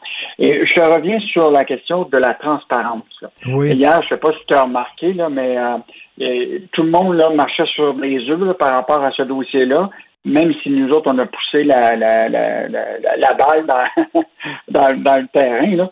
Euh, L'idée, c'est que là, euh, même hier, imagine-toi, Denis Coderre, qui est Monsieur Pro Baseball, Ben oui. il dit Hey, c'est pas le temps de parler de baseball, euh, il faut parler de sécurité. Alors que Valérie Plante, elle, elle disait Ben moi je suis prête à en parler, mais je pense qu'il faut avoir du détail, je pense pas que c'est au Montréalais de payer. Écoute, c'était surprenant la déclaration de, De de Denis Coderre. Coderre hier, hier. Surtout là, que tu- je te rappellerai là, que bon, tu sais, Denis Coderre, euh, il était il était en- il y avait l'appui là, en tout cas, de Stephen Brofman de Claridge. Euh, oublie pas qu'il y a Eric Boyko de Stingray.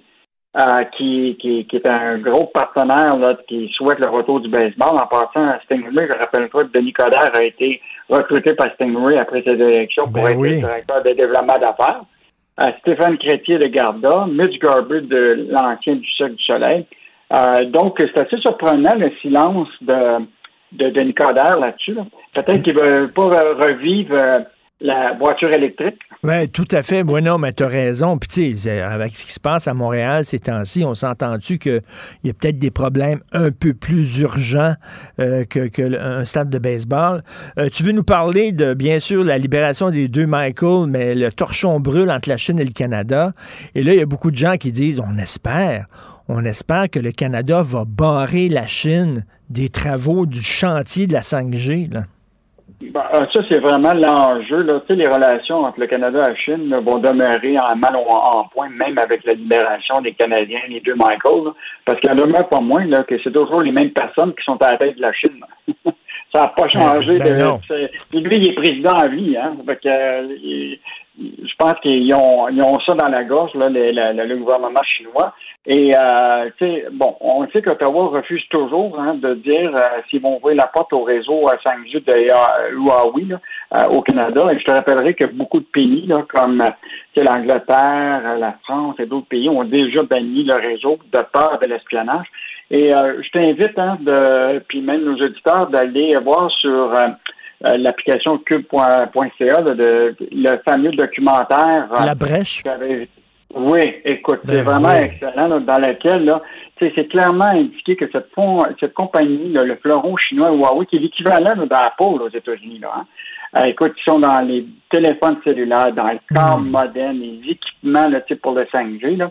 Euh, écoute, c'était fondé dans les années 30, puis aujourd'hui, eux autres là, sont toujours sur, régis par la loi nationale sur le renseignement de la Chine, hein, qui a été instaurée en 2017, qui stipule que toute organisation ou tout citoyen doit soutenir, assister ou coopérer avec le travail de renseignement national. Écoute, c'est un peu inquiétant de penser que, tu sais, on va ouvrir la porte au 5G à, à, à- à la Chine, au Canada. Ben oui. Donc, euh, le- c'est une grosse patate chaude, hein, tu sais, pour euh, le gouvernement canadien, cette affaire-là, parce que je te rappellerai là, que euh, les, euh, les libéraux là, ont toujours été très, très proches, euh, évidemment, de, de- du gouvernement chinois dans le sens de relations d'affaires. Mais même Huawei, l'ex-premier ministre euh, libéral Jean Chrétien, là, a déjà évoqué publiquement que le Canada devrait échanger les deux Canadiens en prison, euh, puis euh, contre la dirigeante, puis il avait même suggéré d'envoyer André Desmarais, le, à cette époque-là, co-président, pour aller négocier avec le gouvernement chinois. Euh, écoute, il y a l'ex-premier ministre Jean Charest, qui est un très grand avocat dans un bureau, a déjà été conseiller pour Huawei. La firme avait déjà versé 6 000 piastres pour commencer une soirée hommage à Jean Charest. Écoute, Ah oui. le- le- ah écoute, on a fait un article là-dessus euh, que, que je vous invite à, à aller lire. Écoute, au cours des sept dernières années, Huawei, là, contre toutes sortes de libéraux qui ont été cherchés, euh, écoute, euh, même Huawei compte un ex-candidat libéral d'Ottawa Centre, Scott Bradley, un ancien de Bell comme vice-président aux affaires publiques.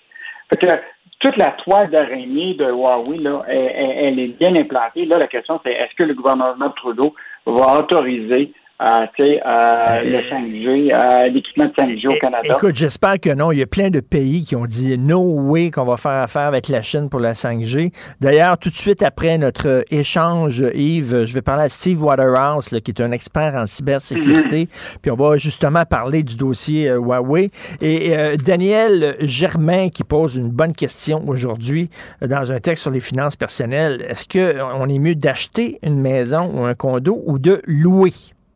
Oui, euh, vraiment une bonne chronique là, de, sur le dilemme entre acheter ou, euh, et louer. là. En fait, c'est Royal Lepage, qui est une agence de courtage immobilier, qui a dévoilé une étude ou un rapport aujourd'hui, vaut-il mieux acheter ou louer? Et là, évidemment, ils font l'analyse, euh, une comparaison entre, euh, mettons que tu habites une habitation en location, là, tu sais, qui est un triplex, OK? Puis, mettons tu occupes un, un étage qui te coûte 2500 par mois, OK? Puis, mettons, si tu devais l'acheter, c'était à peu près autour de 730 000, ce qui, semble être réaliste à, à Montréal. Ben, si tu comparais ce que tu as de ta mise de fonds, ce que tu payes, à- à- mettons, en loyer, tout ça, puis il y a une comparaison à la fin, c'est que celui qui ajoute l'appartement paierait 769 de moins que celui qui loue. Donc, euh, il y a quand même un avantage, mais évidemment, tu sais, il faut quand même penser qu'il faut que tu mettes ta mise de fonds, euh, qui est quand même 20 Non, non, Fait puis écoute, les travaux, les rénovations, tu sais, mettons, si tu achètes une maison, là, il faut tout le temps que tu, tu rénoves, tu fasses des travaux, tout ça, c'est, ça coûte cher, là, tu sais. Puis euh, si, si tu veux déménager, ben, il faut que tu vendes ta maison, blablabla. Tu es plus libre, c'est ta loyer. S'il y a un problème, mettons, de rénovation, tu appelles le propriétaire. Si tu es un bon propriétaire, c'est lui qui s'en charge. Si tu veux déménager, tu lèves les feuilles, puis ça vient de finir à la fin de ton bail.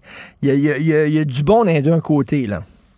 Oui, mais je pense que le gros bon sens, tout à la même comme disait Daniel Germain, lorsqu'on ajoute une maison, une propriété, il en restera toujours quelque chose à la fin. Oui. Ce qui n'est pas le cas quand tu payes un, un- un loyer.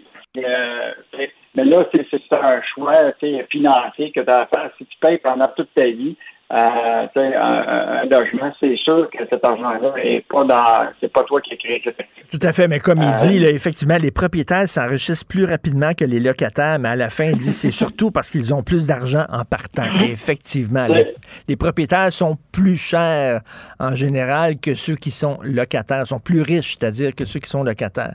Merci beaucoup, Yves. On se reparle demain. Bye. On se reparle demain. Au revoir. Pour une écoute en tout temps, ce commentaire d'Yves Daou est maintenant disponible en balado sur l'application Cube ou en ligne au cube.ca. Tout comme sa série Balado, mêlez-vous de vos affaires. Un tour complet de l'actualité économique. Cube Radio. Pendant que votre attention est centrée sur vos urgences du matin, vos réunions d'affaires du midi, votre retour à la maison ou votre emploi du soir, celle de Desjardins Entreprises est centrée sur plus de 400 000 entreprises à toute heure du jour. Grâce à notre connaissance des secteurs d'activité et à notre accompagnement spécialisé, nous aidons les entrepreneurs à relever chaque défi pour qu'ils puissent rester centrés sur ce qui compte, le développement de leur entreprise. Ben oui, on le sait. Martineau, ça a pas de bon sens comme il est bon. Vous écoutez Martineau. Cube Radio. Est-ce que nous devons craindre l'espionnage industriel de la part de la Chine? Nous allons en parler avec Steve Waterhouse, expert en cybersécurité et cofondateur du Hackfest. Salut Steve. Salut Richard, je suis pas cofondateur du Hackfest malheureusement, ça c'est Patrick. Ben oui, grand, OK. OK, Steve, euh, bien sûr, on va se lancer dans la 5G. Ça va être un énorme chantier, beaucoup, beaucoup d'argent pour les entreprises qui vont participer à ce chantier-là. Ça va être le pactole, ils vont se faire un max de fric. Et là, il y a des pays qui ont dit, ben nous autres, euh, je m'excuse, mais on ne fera pas affaire avec la Chine. On interdit à Huawei euh, de s'impliquer là-dedans, mais pas le Canada. On n'a rien dit encore jusqu'à maintenant. Et voilà, puis c'est un chantier, euh, Richard, que ça fait quand même quelques années que c'est en cours. Et depuis, mettons, les trois dernières années, euh, les alliés se sont alignés sur une façon d'entreprendre la différence de faire affaire avec la Chine, avec sa capacité euh, étendue à travers Huawei d'aller aux quatre coins de la planète. Et le Canada demeure à ce jour une des rares euh, sociétés, euh, je ne peux pas dire de gouvernance, qui n'a pas statué clairement, tout comme l'Autriche, pardon, euh, à ce jour, qui n'ont pas vraiment dit non ou oui. Et on parle, euh, ceux qui ont dit euh, on, ban- on bannit Huawei de nos infrastructures, ben c'est l'Australie, la, la Grande-Bretagne, les États-Unis, le Japon, l'Inde, l'Inde surtout à cause, Ah, Richard, oui. il y a eu des escarmouches là, cet été là-bas, des importants, se sont tapés dessus l'un et l'autre. Euh, puis à ce moment-là, ils ont dit l'Inde, ouais, ben si c'est de même, on s'aligne avec les États-Unis, puis on, se- on s'entend, c'est un petit marché de six- euh, 600 quelques milliards, euh, 600 quelques millions, pardon, de personnes là-bas. Fait que c'est très important. Puis là, après ça, ben, t'en as d'autres, par contre, comme le Bahreïn, euh, la Finlande, le, le- le- la Hongrie. Eux autres, ils ont dit oui, pas de trouble, on accepte Huawei. Pour ça encore, c'est des, euh, des coûts euh, réduits de pouvoir intégrer cette technologie-là chez eux. Ben écoute, s'il y a un pays là, qui a toutes les raisons du monde de bannir la Chine avec ce qui s'est passé, c'est bien le Canada. Ben, on s'entend là-dessus, là. Puis surtout que les États-Unis tapent du pied en, en, en disant ben là, t'es un peu, là, nous autres, là, voici les raisons pourquoi que on bannit ce, ce compétiteur-là d'appliquer pour aller installer de l'équipement euh, Huawei. Puis, il faut que je fasse une parenthèse ici, euh, Richard. La- Huawei a déjà présentement des équipements installés au Canada et aux États-Unis, un peu partout dans le monde, pour la 4G. Et la différence entre la 4G et la 5G, le danger réside parce que le 5G, la façon qu'il va fonctionner, c'est que tous les appareils sont unifiés ensemble pour travailler. Donc, autant l'antenne qui transmet le signal vers nos téléphones que l'acheminement des données, etc., permettra aux fabricants d'avoir pleine visibilité là-dessus. Et il y a eu des cas en Europe, dont entre autres aux Pays-Bas récemment, comme quoi que l'équipement Huawei a été perçu qui faisait de l'écoute électronique et envoyait l'information de retour en Chine. Donc, c'est plus de la science-fiction. OK, mais c'est pas c'est pas du complotisme, ça, c'est pas de la conspiration. C'est-à-dire que si euh, j'ai un téléphone qui utilise la technologie Huawei, je pourrais éventuellement être espionné? Oui, ben, oui, autant ça, Richard. Et récemment, il y a une, une étude qui est sortie prouvant que les trois modèles de téléphone provenant de Chine, Huawei, ZTE puis euh, Xiaomi, euh, si mon, nom- si mon- ma prononciation est bonne, fait en sorte que dans l'électronique même est programmée une capacité de pouvoir euh, euh, filtrer des, euh, des éléments de protestation et que nativement le téléphone, il pourrait le bloquer. Encore là, c'est pas de la science-fiction, ça a été prouvé techniquement. Wow. Et on sait aussi qu'ils sont intéressés beaucoup par nos universités. hein, ils veulent financer certaines recherches. C'est pas parce qu'ils sont généreux, puis c'est pas par grandeur d'âme. Ils veulent profiter de nos recherches scientifiques.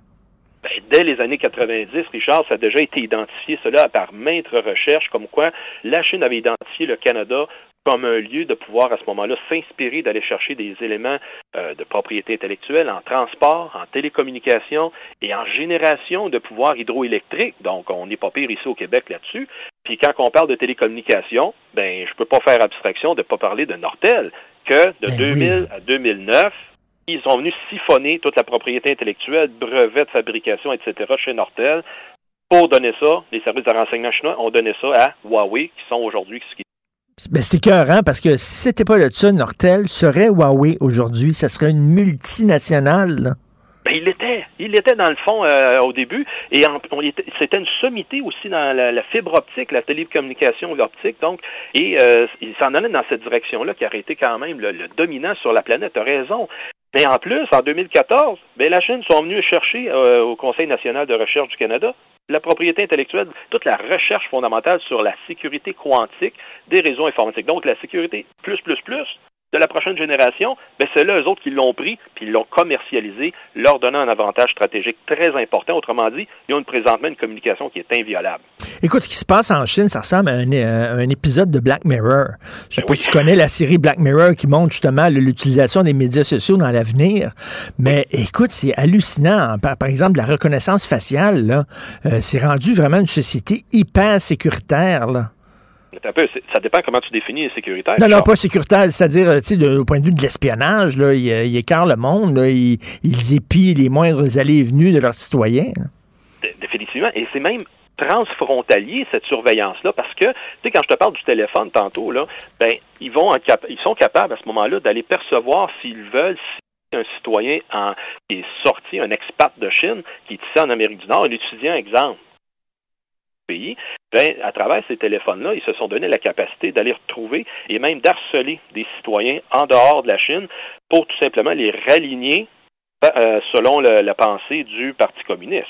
Alors, c'est de cette façon-là que, oui, ils font un totalitarisme autant chez eux envers la population locale, mais ils l'exportent tranquillement pas vite. Et mieux que ça, Richard, c'est un produit, ce système de surveillance de la population, il l'exporte en termes de produits vendables. Donc, il y a un paquet de pays en Amérique du Sud qui se sont prémunis des offres mirobolantes de la Chine de, leur donner accès à du minerai pour la production, évidemment, de, matières premières à la, à la technologie, en échange d'un système de contrôle de la population pas un bon deal, ça. Écoute, c'est incroyable. Tu sais, je reviens avec euh, les Black Mirror, là. Euh, il y a un épisode de Black Mirror où euh, les gens sont, sont notés par leurs voisins, par... Bon, tu vas au restaurant, puis si t'es gentil, le serveur va te donner une bonne note et tout ça. Et là, pour avoir tel poste dans, un, dans, un, dans une entreprise ou pour avoir pouvoir acheter un condo, etc., tu dois avoir des bonnes notes. Et, tu sais, c'est de la science-fiction, sauf que ça se fait en Chine. J'ai lu ça, il y a un endroit en Chine, il y a une ville où effectivement c'est comme ça. Si tu veux euh, rester dans tel quartier, tu dois montrer que tu été bien noté par tes proches et tes voisins. C'est fou raide.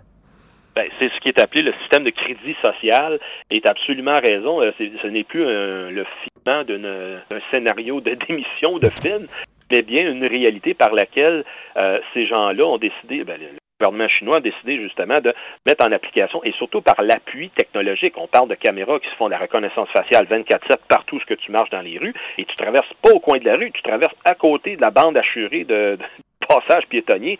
Bang! Tu te fais taper sur la tête. Donc, plus le droit de prendre le, le transport en commun, ça enlève des points sur le crédit social, des voyages en avion, puis comme tu as dit, de l'acquisition de matériel. Euh, ça raligne le monde, justement. Et j'imagine, si tu veux quitter la Chine aussi, euh, je sais pas, aller en voyage et tout ça, et tu dois montrer que tu as été un bon citoyen, puis tu as respecté euh, le gouvernement chinois, sinon tu pourras pas. Tout compris, puis euh, après ça, ça, amène un peu plus de surveillance de la part des autorités parce qu'ils savent, hey, lui, c'est un troublemaker, on va le checker davantage. Puis à ce moment-là, tu peux t'attendre à te faire coller puis te faire euh, fouiller parce que là, sûrement, tu es une personne qui veut lancer des, euh, des oppositions au régime en place, etc. Fait que oui, ça, ça fait en sorte que ça fait une répression massive, en plus de déjà les autres programmes de répression qu'ils font envers, exemple, les Ouïghours et les autres dans le pays sont euh, ouvertement contre le, système de la façon qu'il fonctionne. Donc, Steve Waterhouse, ce n'est pas de la paranoïa de dire il faut vraiment craindre la Chine.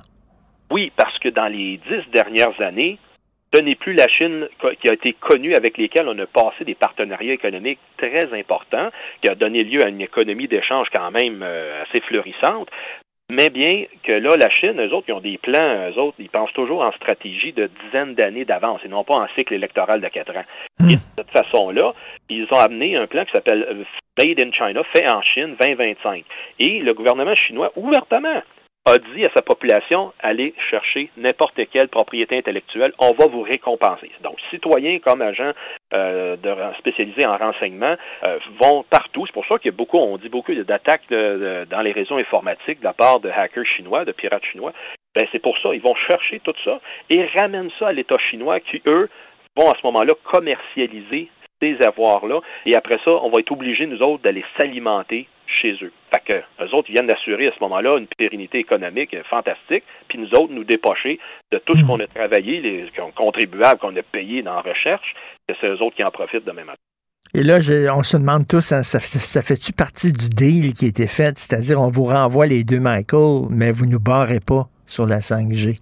Tout ça, ah. est-ce que ça a été dealé dans les coulisses?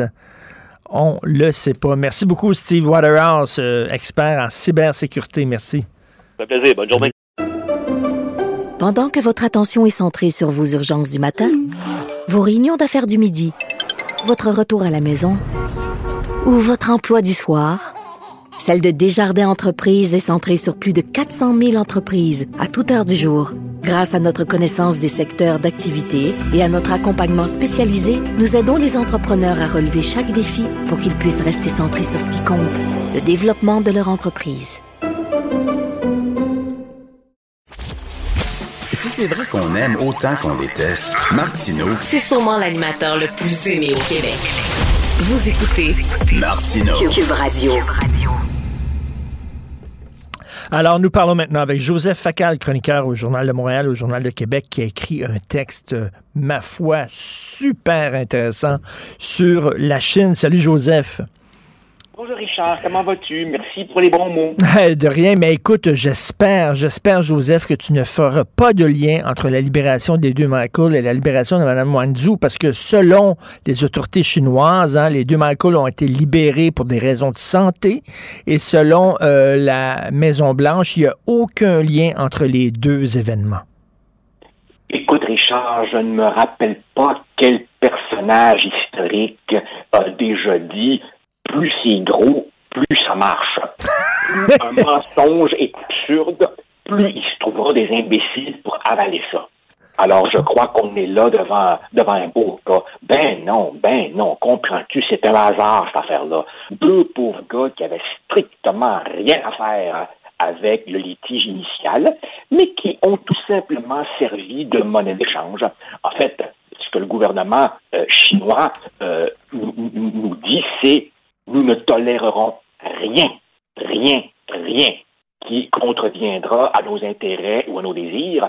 Et pour être sûr, sûr qu'on reçoit bien le message, je suis convaincu qu'ils ont fait exprès de s'en prendre à deux innocents pour que nous-mêmes, on comprenne que c'est pas parce que tu n'as rien à te reprocher que tu es à l'abri. Mais là, qu'est-ce que ça veut dire pour les ressortissants étrangers qui travaillent, en- entre autres, en, Chine? Est-ce que ce sont tous des monnaies d'échange potentielles? Est-ce que ce sont tous des, otages potentiels? Écoute, euh, vaste question, Richard, euh, à laquelle je n'ai pas de réponse, mais je sais que ces gens-là doivent maintenant être extrêmement inquiets. Ces gens-là doivent raser les murs encore plus qu'avant. Et oh, ils ont vraiment dû être rassurés, n'est-ce pas, par notre astronaute en chef, Marc Garneau, qui leur dit dorénavant, nous aurons les yeux grands ouverts. Quoi? En effet, peut-être qu'il était temps que la sieste se termine et qu'on regarde la vraie nature de, de ce régime. Écoute, les autorités ne cessent de nous dire il faut jamais, jamais, jamais négocier avec des preneurs d'otages et jamais leur donner ce qu'ils veulent. Or, écoute, tous les jours, on le voit, des entreprises qui ont été piratées qui payent, euh, des otages qui reviennent en France euh, et on sait qu'il y a eu des tractations euh, dans les coulisses. Veut dire, le- les gouvernements ne font que négocier avec des, des preneurs d'otages. Richard, moi, je dis toujours à mes étudiants, il faut évidemment utiliser les déclarations publiques, mais il ne faut jamais les prendre pour argent comptant. Il faut être capable de lire entre les lignes. Tu soulèves un bon cas. Effectivement, euh, le, le- le premier commandement, en théorie, c'est on ne négocie jamais avec des preneurs d'otages. Ouais, bon, ça c'est la théorie. Ça c'est comme les dix commandements. Il y a la réalité et il y a, et il y a- il y a la théorie et il y a la réalité. La réalité, comme tu viens de le dire, c'est que les gouvernements, quand ils estiment ne plus avoir le choix, finissent par négocier. Et bien entendu, les, voyous, euh, qu'ils s'abritent ou non derrière un drapeau national, l'ont parfaitement compris. Tu sais, même Israël, qui est supposé être le pays le plus tough, qui devient le moment de défense des intérêts, le pays le plus réaliste par la force des choses, même eux, historiquement, ont déjà négocié avec des preneurs d'otages. Et puis, bien entendu, mets-toi aussi à la place de ces deux pauvres hommes emprisonnés Oui. en Chine, mets-toi à la place de leur famille, s'ils se faisaient dire par un représentant du gouvernement canadien, au nom de l'intérêt national, on ne négociera pas. Tu sais, si mon fils ou ta fille était retenu en Chine, tu ne demanderais que ça. S'il vous plaît, négociez, donnez-leur ce qu'ils veulent, moi je veux avoir mes enfants. Et ça, c'est un réflexe parfaitement humain que la partie d'en face a compris. Là, évidemment, la question qui devient complexe, et je prétends pas avoir la réponse, c'est maintenant qu'on est supposé dorénavant avoir les yeux grands ouverts, ben, on a des décisions majeures comme société à prendre. Mais écoute, là, entre autres, une décision, est-ce qu'on va bannir la Chine du fameux chantier de la 5G qui va s'ouvrir bientôt euh, au Canada? Et on peut se poser la question, euh, Joseph, sans tomber dans la conspiration et le complotisme, est-ce que ça faisait pas partie du deal? C'est-à-dire, on vous renvoie les deux Michael, mais vous nous barrez pas euh, le chemin pour la 5G au Canada? C'est possible. J'ai- J'ai toujours eu le, point suivant euh, à propos des complots, Richard. Tout n'est pas un complot. Tout ne s'explique pas par un complot, mais c'est vrai qu'il y a aussi des complots.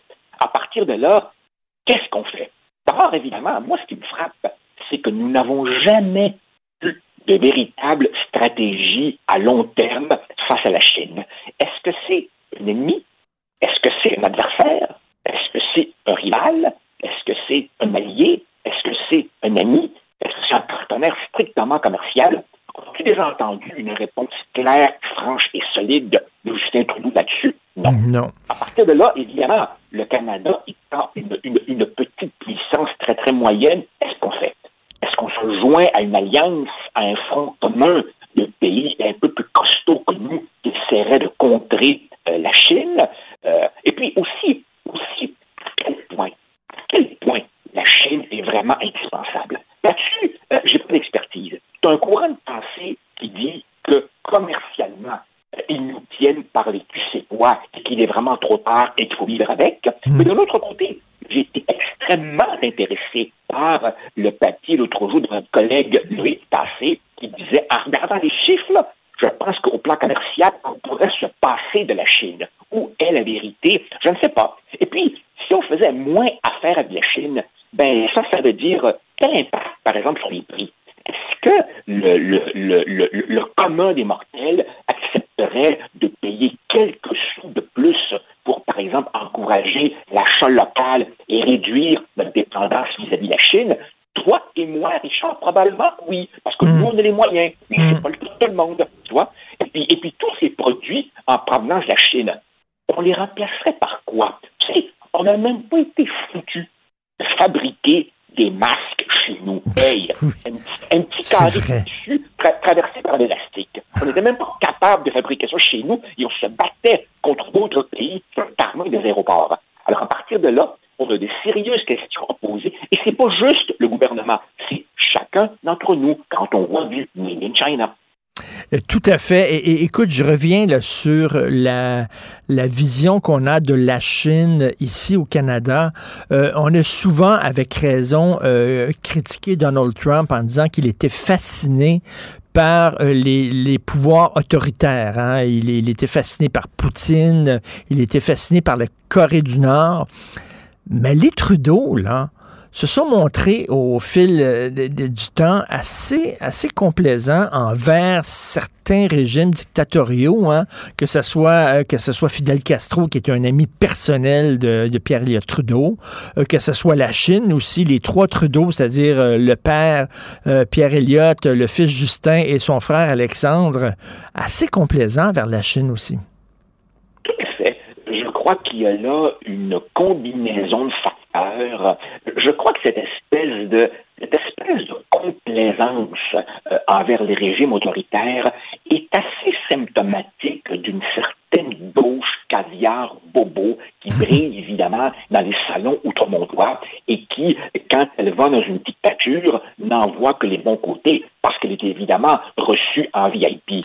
Euh, effectivement, il y a toujours un peu de ça. Il y a aussi, bien entendu, et ça c'est une constante de la politique comment marquer un certain degré d'indépendance vis-à-vis de l'oncle Sam sans se le mettre totalement à dos? Alors évidemment, comme on n'a pas les moyens de montrer nos muscles euh, euh, euh, aux États-Unis, à qui on envoie le gros de notre production, ben, on fait notre symbolique. Alors évidemment, on fait des pieds de nez aux États-Unis en montrant notre indépendance, en allant par exemple visiter Cuba.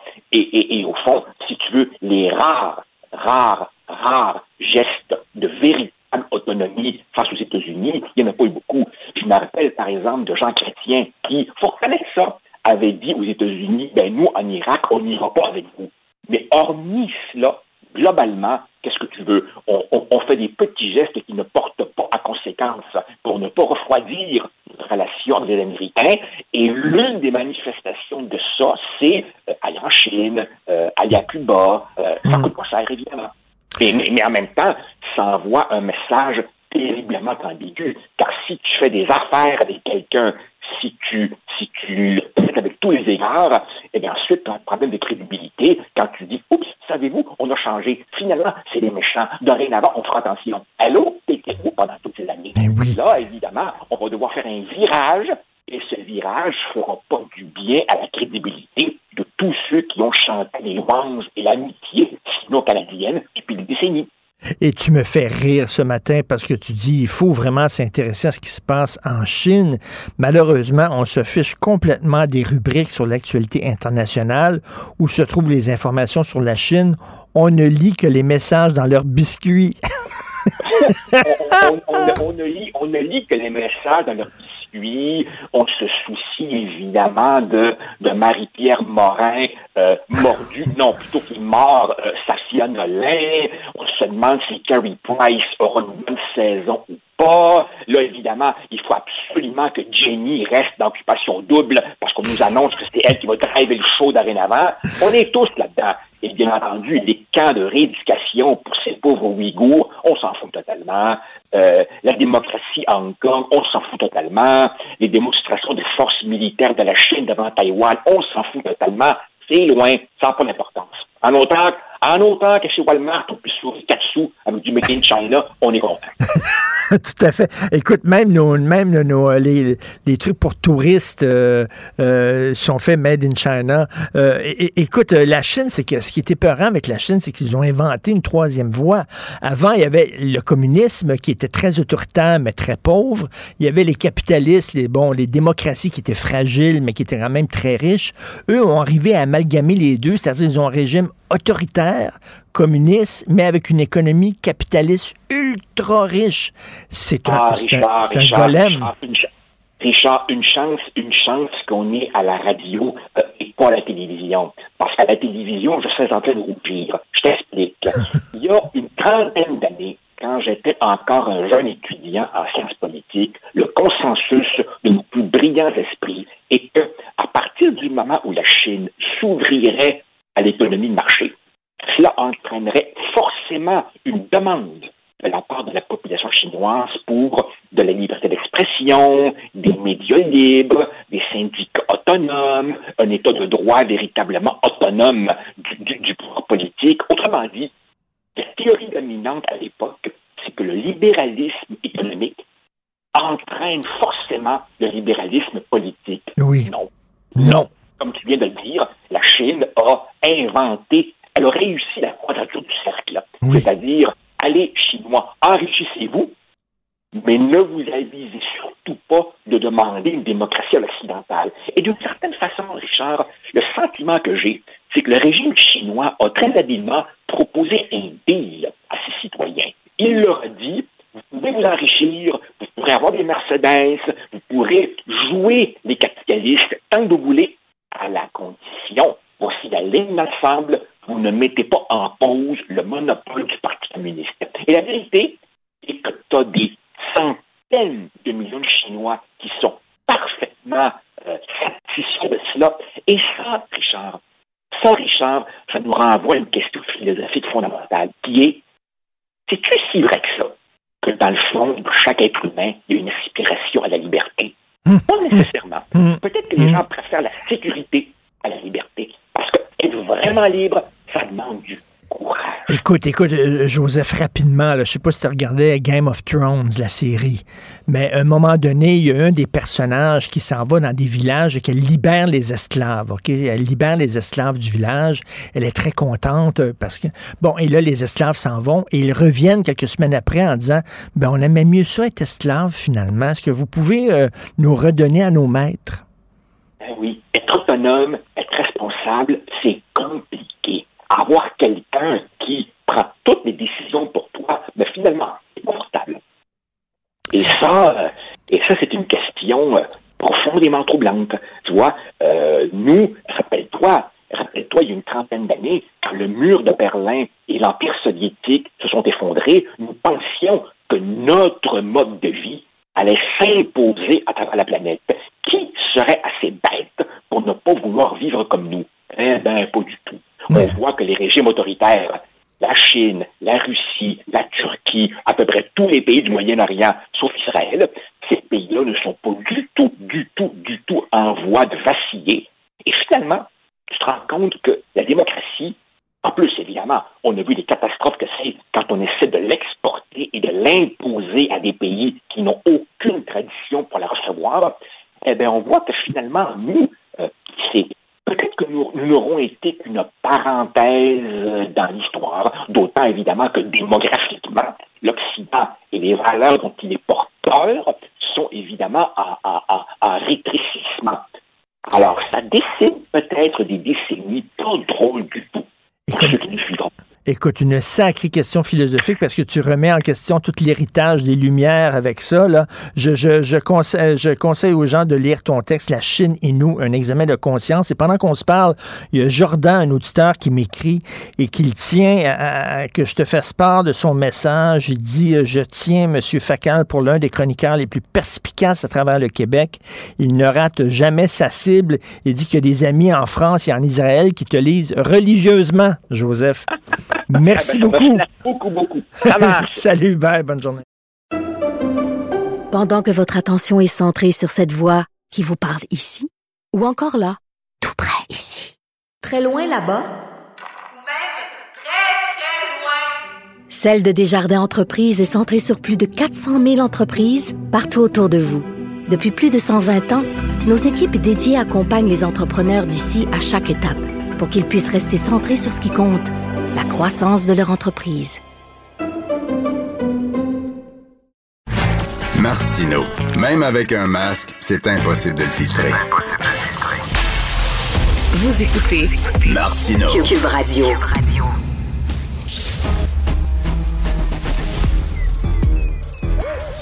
Mathieu Bocoté. Il représente un segment très important de l'opinion publique. Richard Martineau. Tu vis sur quelle planète? La rencontre. Je regarde ça et là, je me dis, mais c'est de la comédie. C'est hallucinant. La rencontre. Bocoté. Martineau. Alors Mathieu, tu es géographiquement loin de nous, mais euh, euh, tu t'intéresses beaucoup à ce qui se passe au Québec et même à ce qui se passe à Montréal parce que tu veux nous parler de la campagne électorale municipale.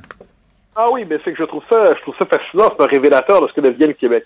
C'est-à-dire, d'un côté, bon, on a Valérie Plante, qui est assez constante. Je ne suis pas un admirateur inconditionnel de Valérie Plante, mais au moins, elle ressemble à ce qu'elle est. C'est-à-dire, elle a un, une forme de, de, programme qui veut, euh, le signe du progressisme municipal, et son objectif, c'est, euh, sur le fond des choses, elle représente cette tendance de gauche progressiste contemporaine qui voit dans les, justement dans les lieux de pouvoir municipaux un lieu privilégié de déploiement. De l'autre côté, on a Denis Coderre qui manifestement se cherche, il n'a pas vraiment de projet, ne sait pas comment répondre, cherche quelquefois à être plus euh, projet Montréal que projet Montréal. Ensuite, euh, finalement, son seul projet, c'est de revenir. Son seul projet, c'est son espèce de de, comment dire, de, de, il prétend incarner le maire naturel de Montréal qui reprend ses fonctions, mais les restaurations en politique, ça a ses limites. Et surtout, on voit émerger un courant néo-partitionniste, le Howard Galganov des temps modernes, pour le dire ainsi, avec Balarama Holness, qui propose de faire de Montréal une cité-État bilingue, donc dissociée du Québec, hum, qui rejette les Québécois francophones, qui rejette véritablement la majorité historique francophone, qui rejette les choix du Québec. Donc, c'est pour reprendre le vocabulaire de nos adversaires, c'est un, nationalisme montréalais de rejet, c'est un nationalisme montréalais de fermeture sur soi, de repli sur soi, de refus des francophones qui doivent consentir au rôle de petits minoritaires impuissants dans tout ça. Et dernier élément, en plus, bon, qui, qui, pour qui il voit du racisme systémique partout. Et on a aussi, enfin, Marc-Antoine Desjardins, qui, bon, perce pas beaucoup dans les sondages, mais qui représente l'ultime sursaut d'une vision traditionnelle de Montréal, c'est-à-dire métropole francophone, qui réussit pas à percer, euh, dont la campagne est un peu, euh, un peu insaisissable, mais on comprend le créneau sien. C'est finalement le Montréal des années 90. C'est un Montréal francophone, c'est un Montréal métropole francophone d'un pays français, métropole francophone et cosmopolite d'un pays français. Mais au final, quel est le résultat de cette course pour l'instant qui, qui, se lance? C'est qu'il n'y a pas de vision claire de l'avenir de Montréal qui se dégage, sinon celle qui monte, c'est-à-dire la tentation partitionniste, et c'est probablement le courant le plus en ascension, même s'il n'est pas encore dominant. Tu parlais de Marc-Antoine Desjardins, je l'ai reçu euh, la semaine dernière ici, et euh, il, il a promis, hein, c'est dans sa campagne, il dit, si je suis élu maire, jamais je ne débuterai mes discours en disant, nous sommes sur un territoire Mohawk non cédé. Je dirai jamais ça. Ben, c'est tout à fait éclairé. Premièrement, c'est le seul des cadres de ce point de vue qui est, euh, fidèle aux, aux travaux des historiens, puis ce qui n'est pas un détail, est, euh, est fidèle aux historiens. Ensuite, ensuite, c'est un, euh, il y a un élément qui n'est pas un détail non plus dans tout cela, c'est qu'il nous dit Montréal doit être une métropole francophone. Il nous dit aussi, puis on le sent critique envers le multiculturalisme. Bon, mais c'est rien d'autre que le Québec mainstream d'il n'y a pas si longtemps que ça dans notre histoire c'est plutôt banal en dernière instance, mais la banalité d'hier est devenue l'audace ou l'extrémisme d'aujourd'hui. Et inversement, ce qui nous révoltait dans les années 90, en Galganov et ainsi de suite, qui était vraiment un anti-québécois grave, mais aujourd'hui, ça se banalise sous les signes du progressisme diversitaire. Et euh, pour moi, c'est assez révélateur, c'est-à-dire, comme je dis aujourd'hui, il y a des rhodésiens de toutes les couleurs, hein, euh, et, de ce point de vue, quelle que soit l'identité euh, ethnique ou ainsi de suite des uns des autres, la question est de savoir si oui ou non on accepte de s'inscrire dans le cadre québécois, mais certains refusent le cadre québécois parce qu'ils le jugent trop blanc, trop francophone, trop ci, trop ça. Nous sommes de trop chez nous. Tu parles de partition, hein, que Montréal se fait comme se, sépare du reste du Québec, mais est-ce que ce n'est pas le propre de toutes les grandes métropoles? Quand tu vas à New York, est-ce que c'est vraiment les États-Unis, New York? Quand tu vas à Paris, est-ce que c'est vraiment la France? Ben oui, ben, je pense que oui. C'est-à-dire, Pa- Paris, c'est un visage de la France, mais c'est la France. New York, c'est un visage des États-Unis, mais c'est les États-Unis. Montréal, c'est en train de devenir une ville canadienne-anglaise. C'est-à-dire qu'il y a une différence entre, euh, la, on pourrait dire, la différence de, de, sociologie entre une métropole et des banlieues et des, des- de l'arrière-pays, hein, la, la province. Ça, ça existe partout. Et le fait que la métropole, en se transformant culturellement, à se désaffilier nationalement. Euh, c'est ça l'enjeu. C'est ça l'enjeu, c'est-à-dire que on est et ça c'est à cause qu'on le veuille ou non du multiculturalisme canadien et de l'immigration massive. C'est-à-dire qu'une nouvelle population émerge à Montréal, s'agrège davantage aux anglophones qu'aux francophones, euh, tend à juger que les lois québé- québécoises, qu'elles soient linguistiques, la laïcité, tout ça, c'est une forme de colonialisme québécois contre une métropole si cosmopolite et si diversifiée qu'elle devrait s'affranchir de cette majorité française. Euh, pour moi, là-dessus, sinon, il y a un phénomène spécifiquement québécois là-dedans. On n'est pas simplement devant l'écart entre les métropoles et le reste euh, du pays. On est devant un rejet du Québec qui se masque derrière la conscience métropolitaine.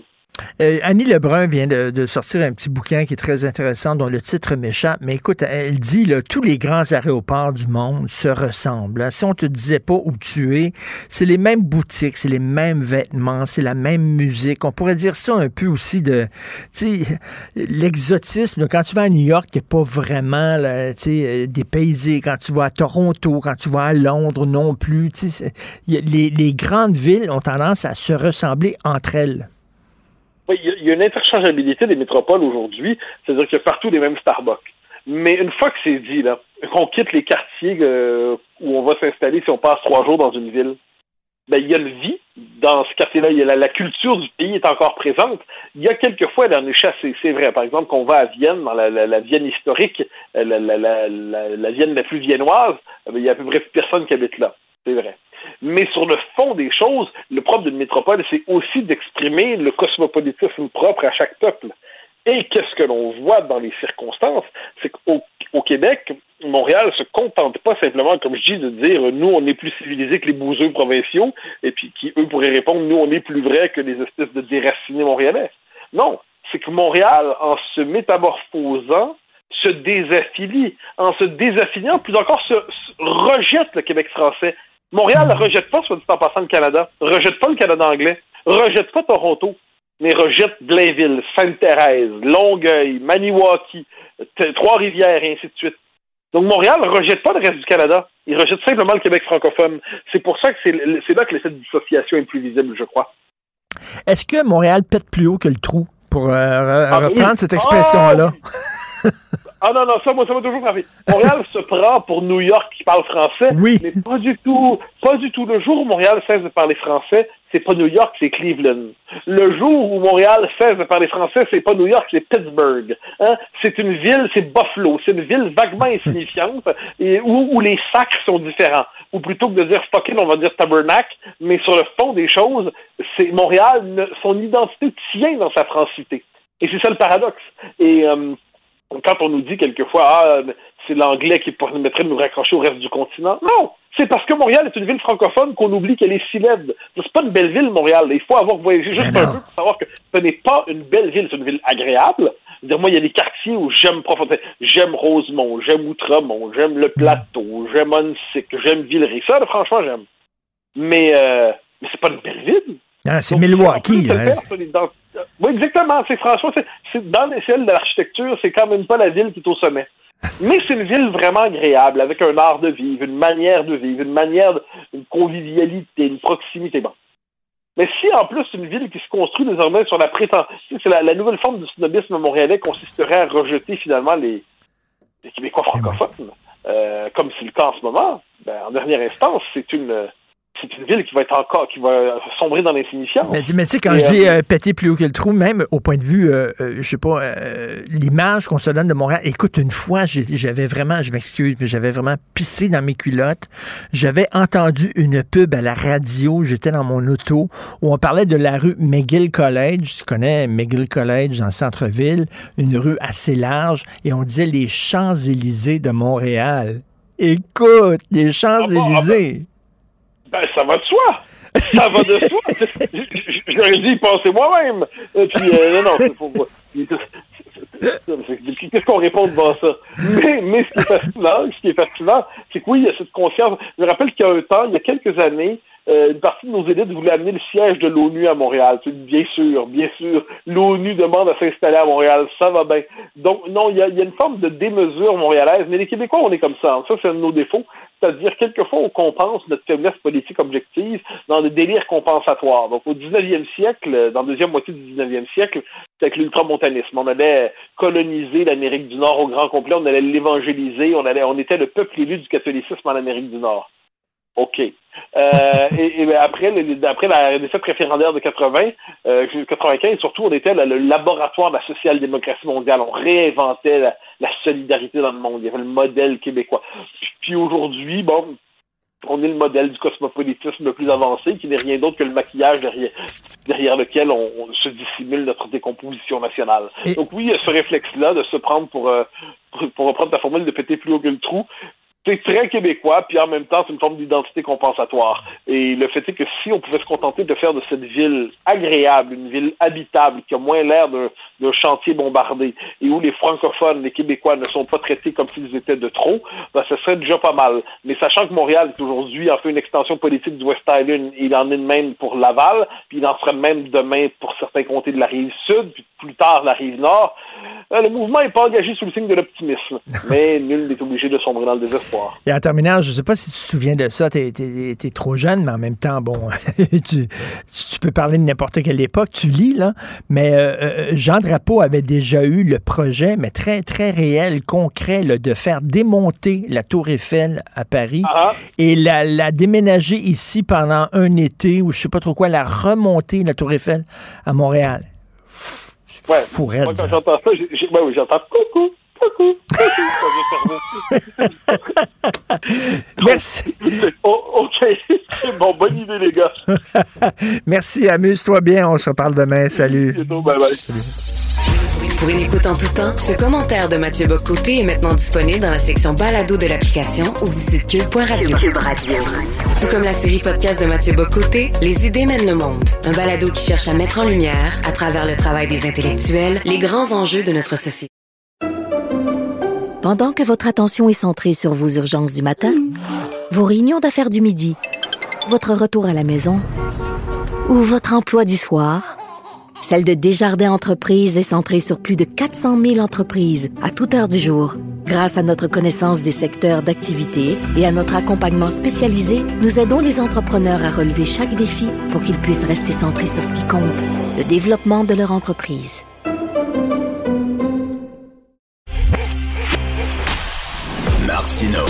Préféré du règne animal. Bonjour, les petits lapins. Alors, il y a un sondage léger très intéressant qui a été commandé par l'Association d'études canadiennes qui affirme que la pandémie est en train d'affaiblir la cohésion sociale. C'est-à-dire qu'au Canada, les tensions entre les gens vaccinés et les gens non vaccinés sont en train de s'accroître à la vitesse grand V. Vous le ressentez hein, avec vos amis qui sont pas vaccinés, avec euh, des membres de votre famille. Donc, les gens vaccinés trouvent que les gens non vaccinés sont irresponsables, égoïstes. Bref, il y a des tensions. Nous allons parler euh, de ce sondage intéressant par, avec M. Jack Jedwab, qui est président directeur général de l'Association d'études canadiennes. Bonjour, M. Jedwab. Bonjour, Richard. Bonjour. Qu'est-ce qui vous a amené à, à commander ce sondage-là?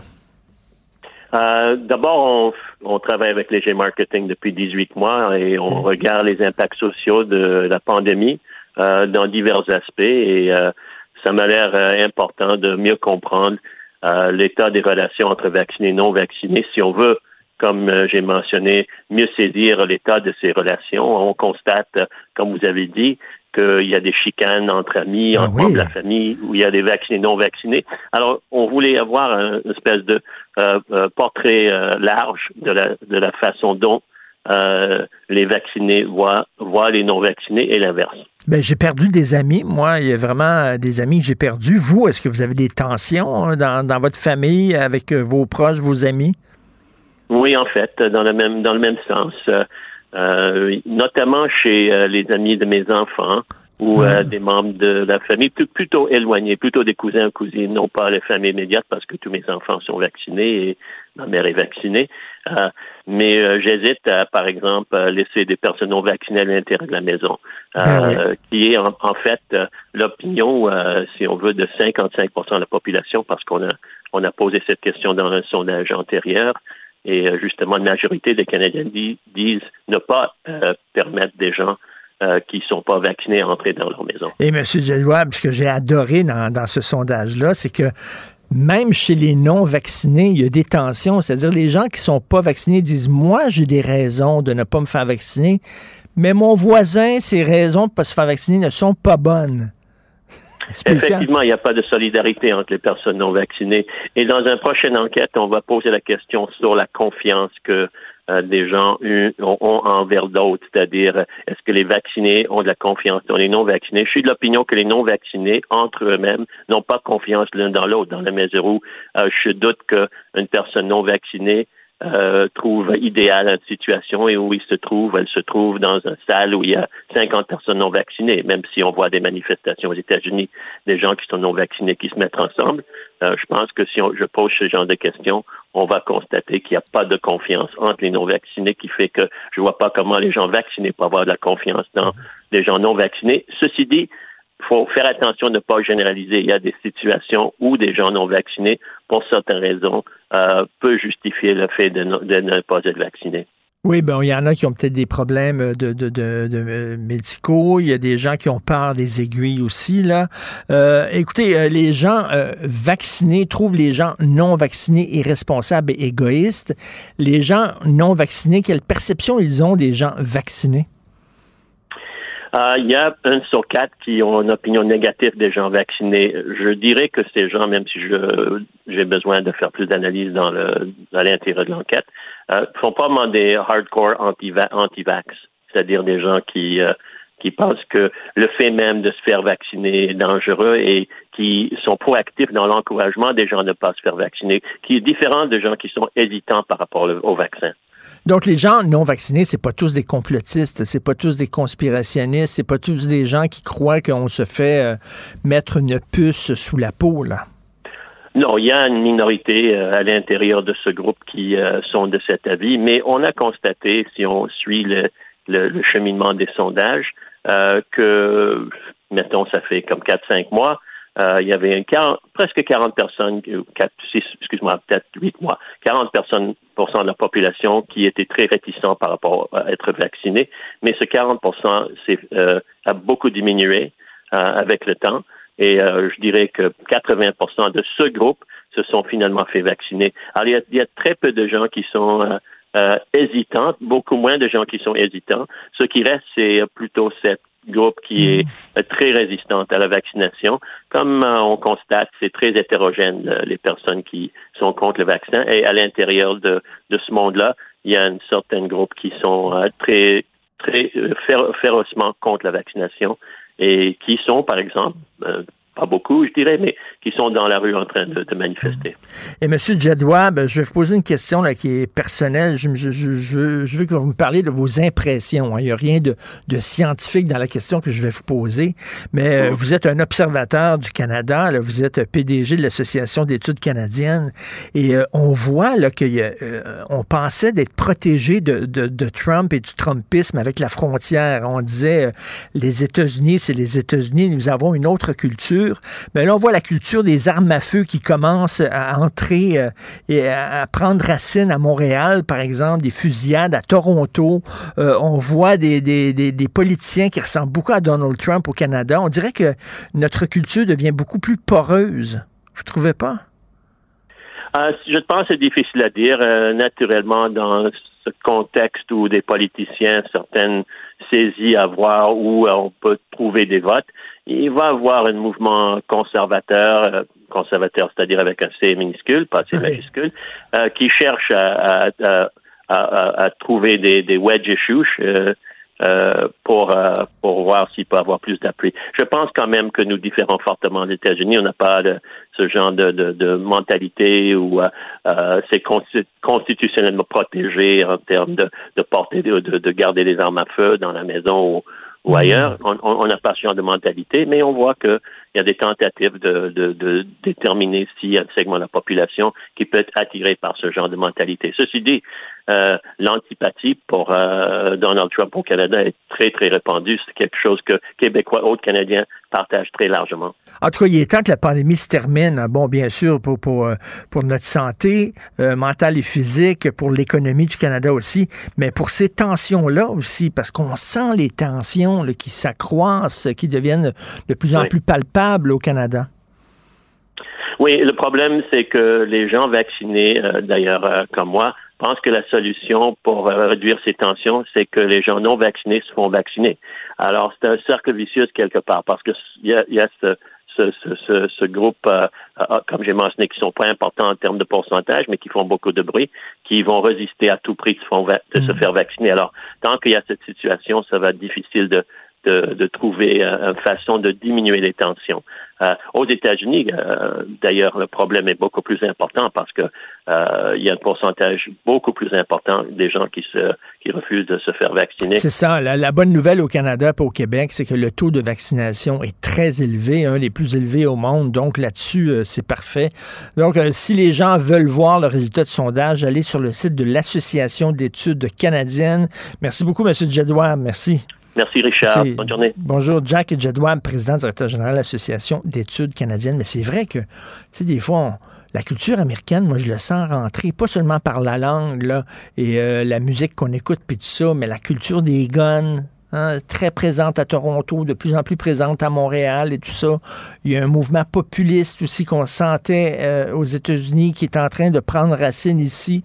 On dirait que les frontières sont de plus en plus poreuses. C'est Benoît du Trisac qui prend la relève. Il y a notre rencontre, bien sûr, à midi, lui et moi. Euh, j'aimerais bien sûr saluer la formidable équipe Florence Dastou, Florence euh, Lamoureux, Maude Boutet, merci beaucoup à la la régie euh, et à la réalisation, c'est Jean-François Roy. Et on se reparle demain 8 h. Passez une excellente journée. Cube Radio.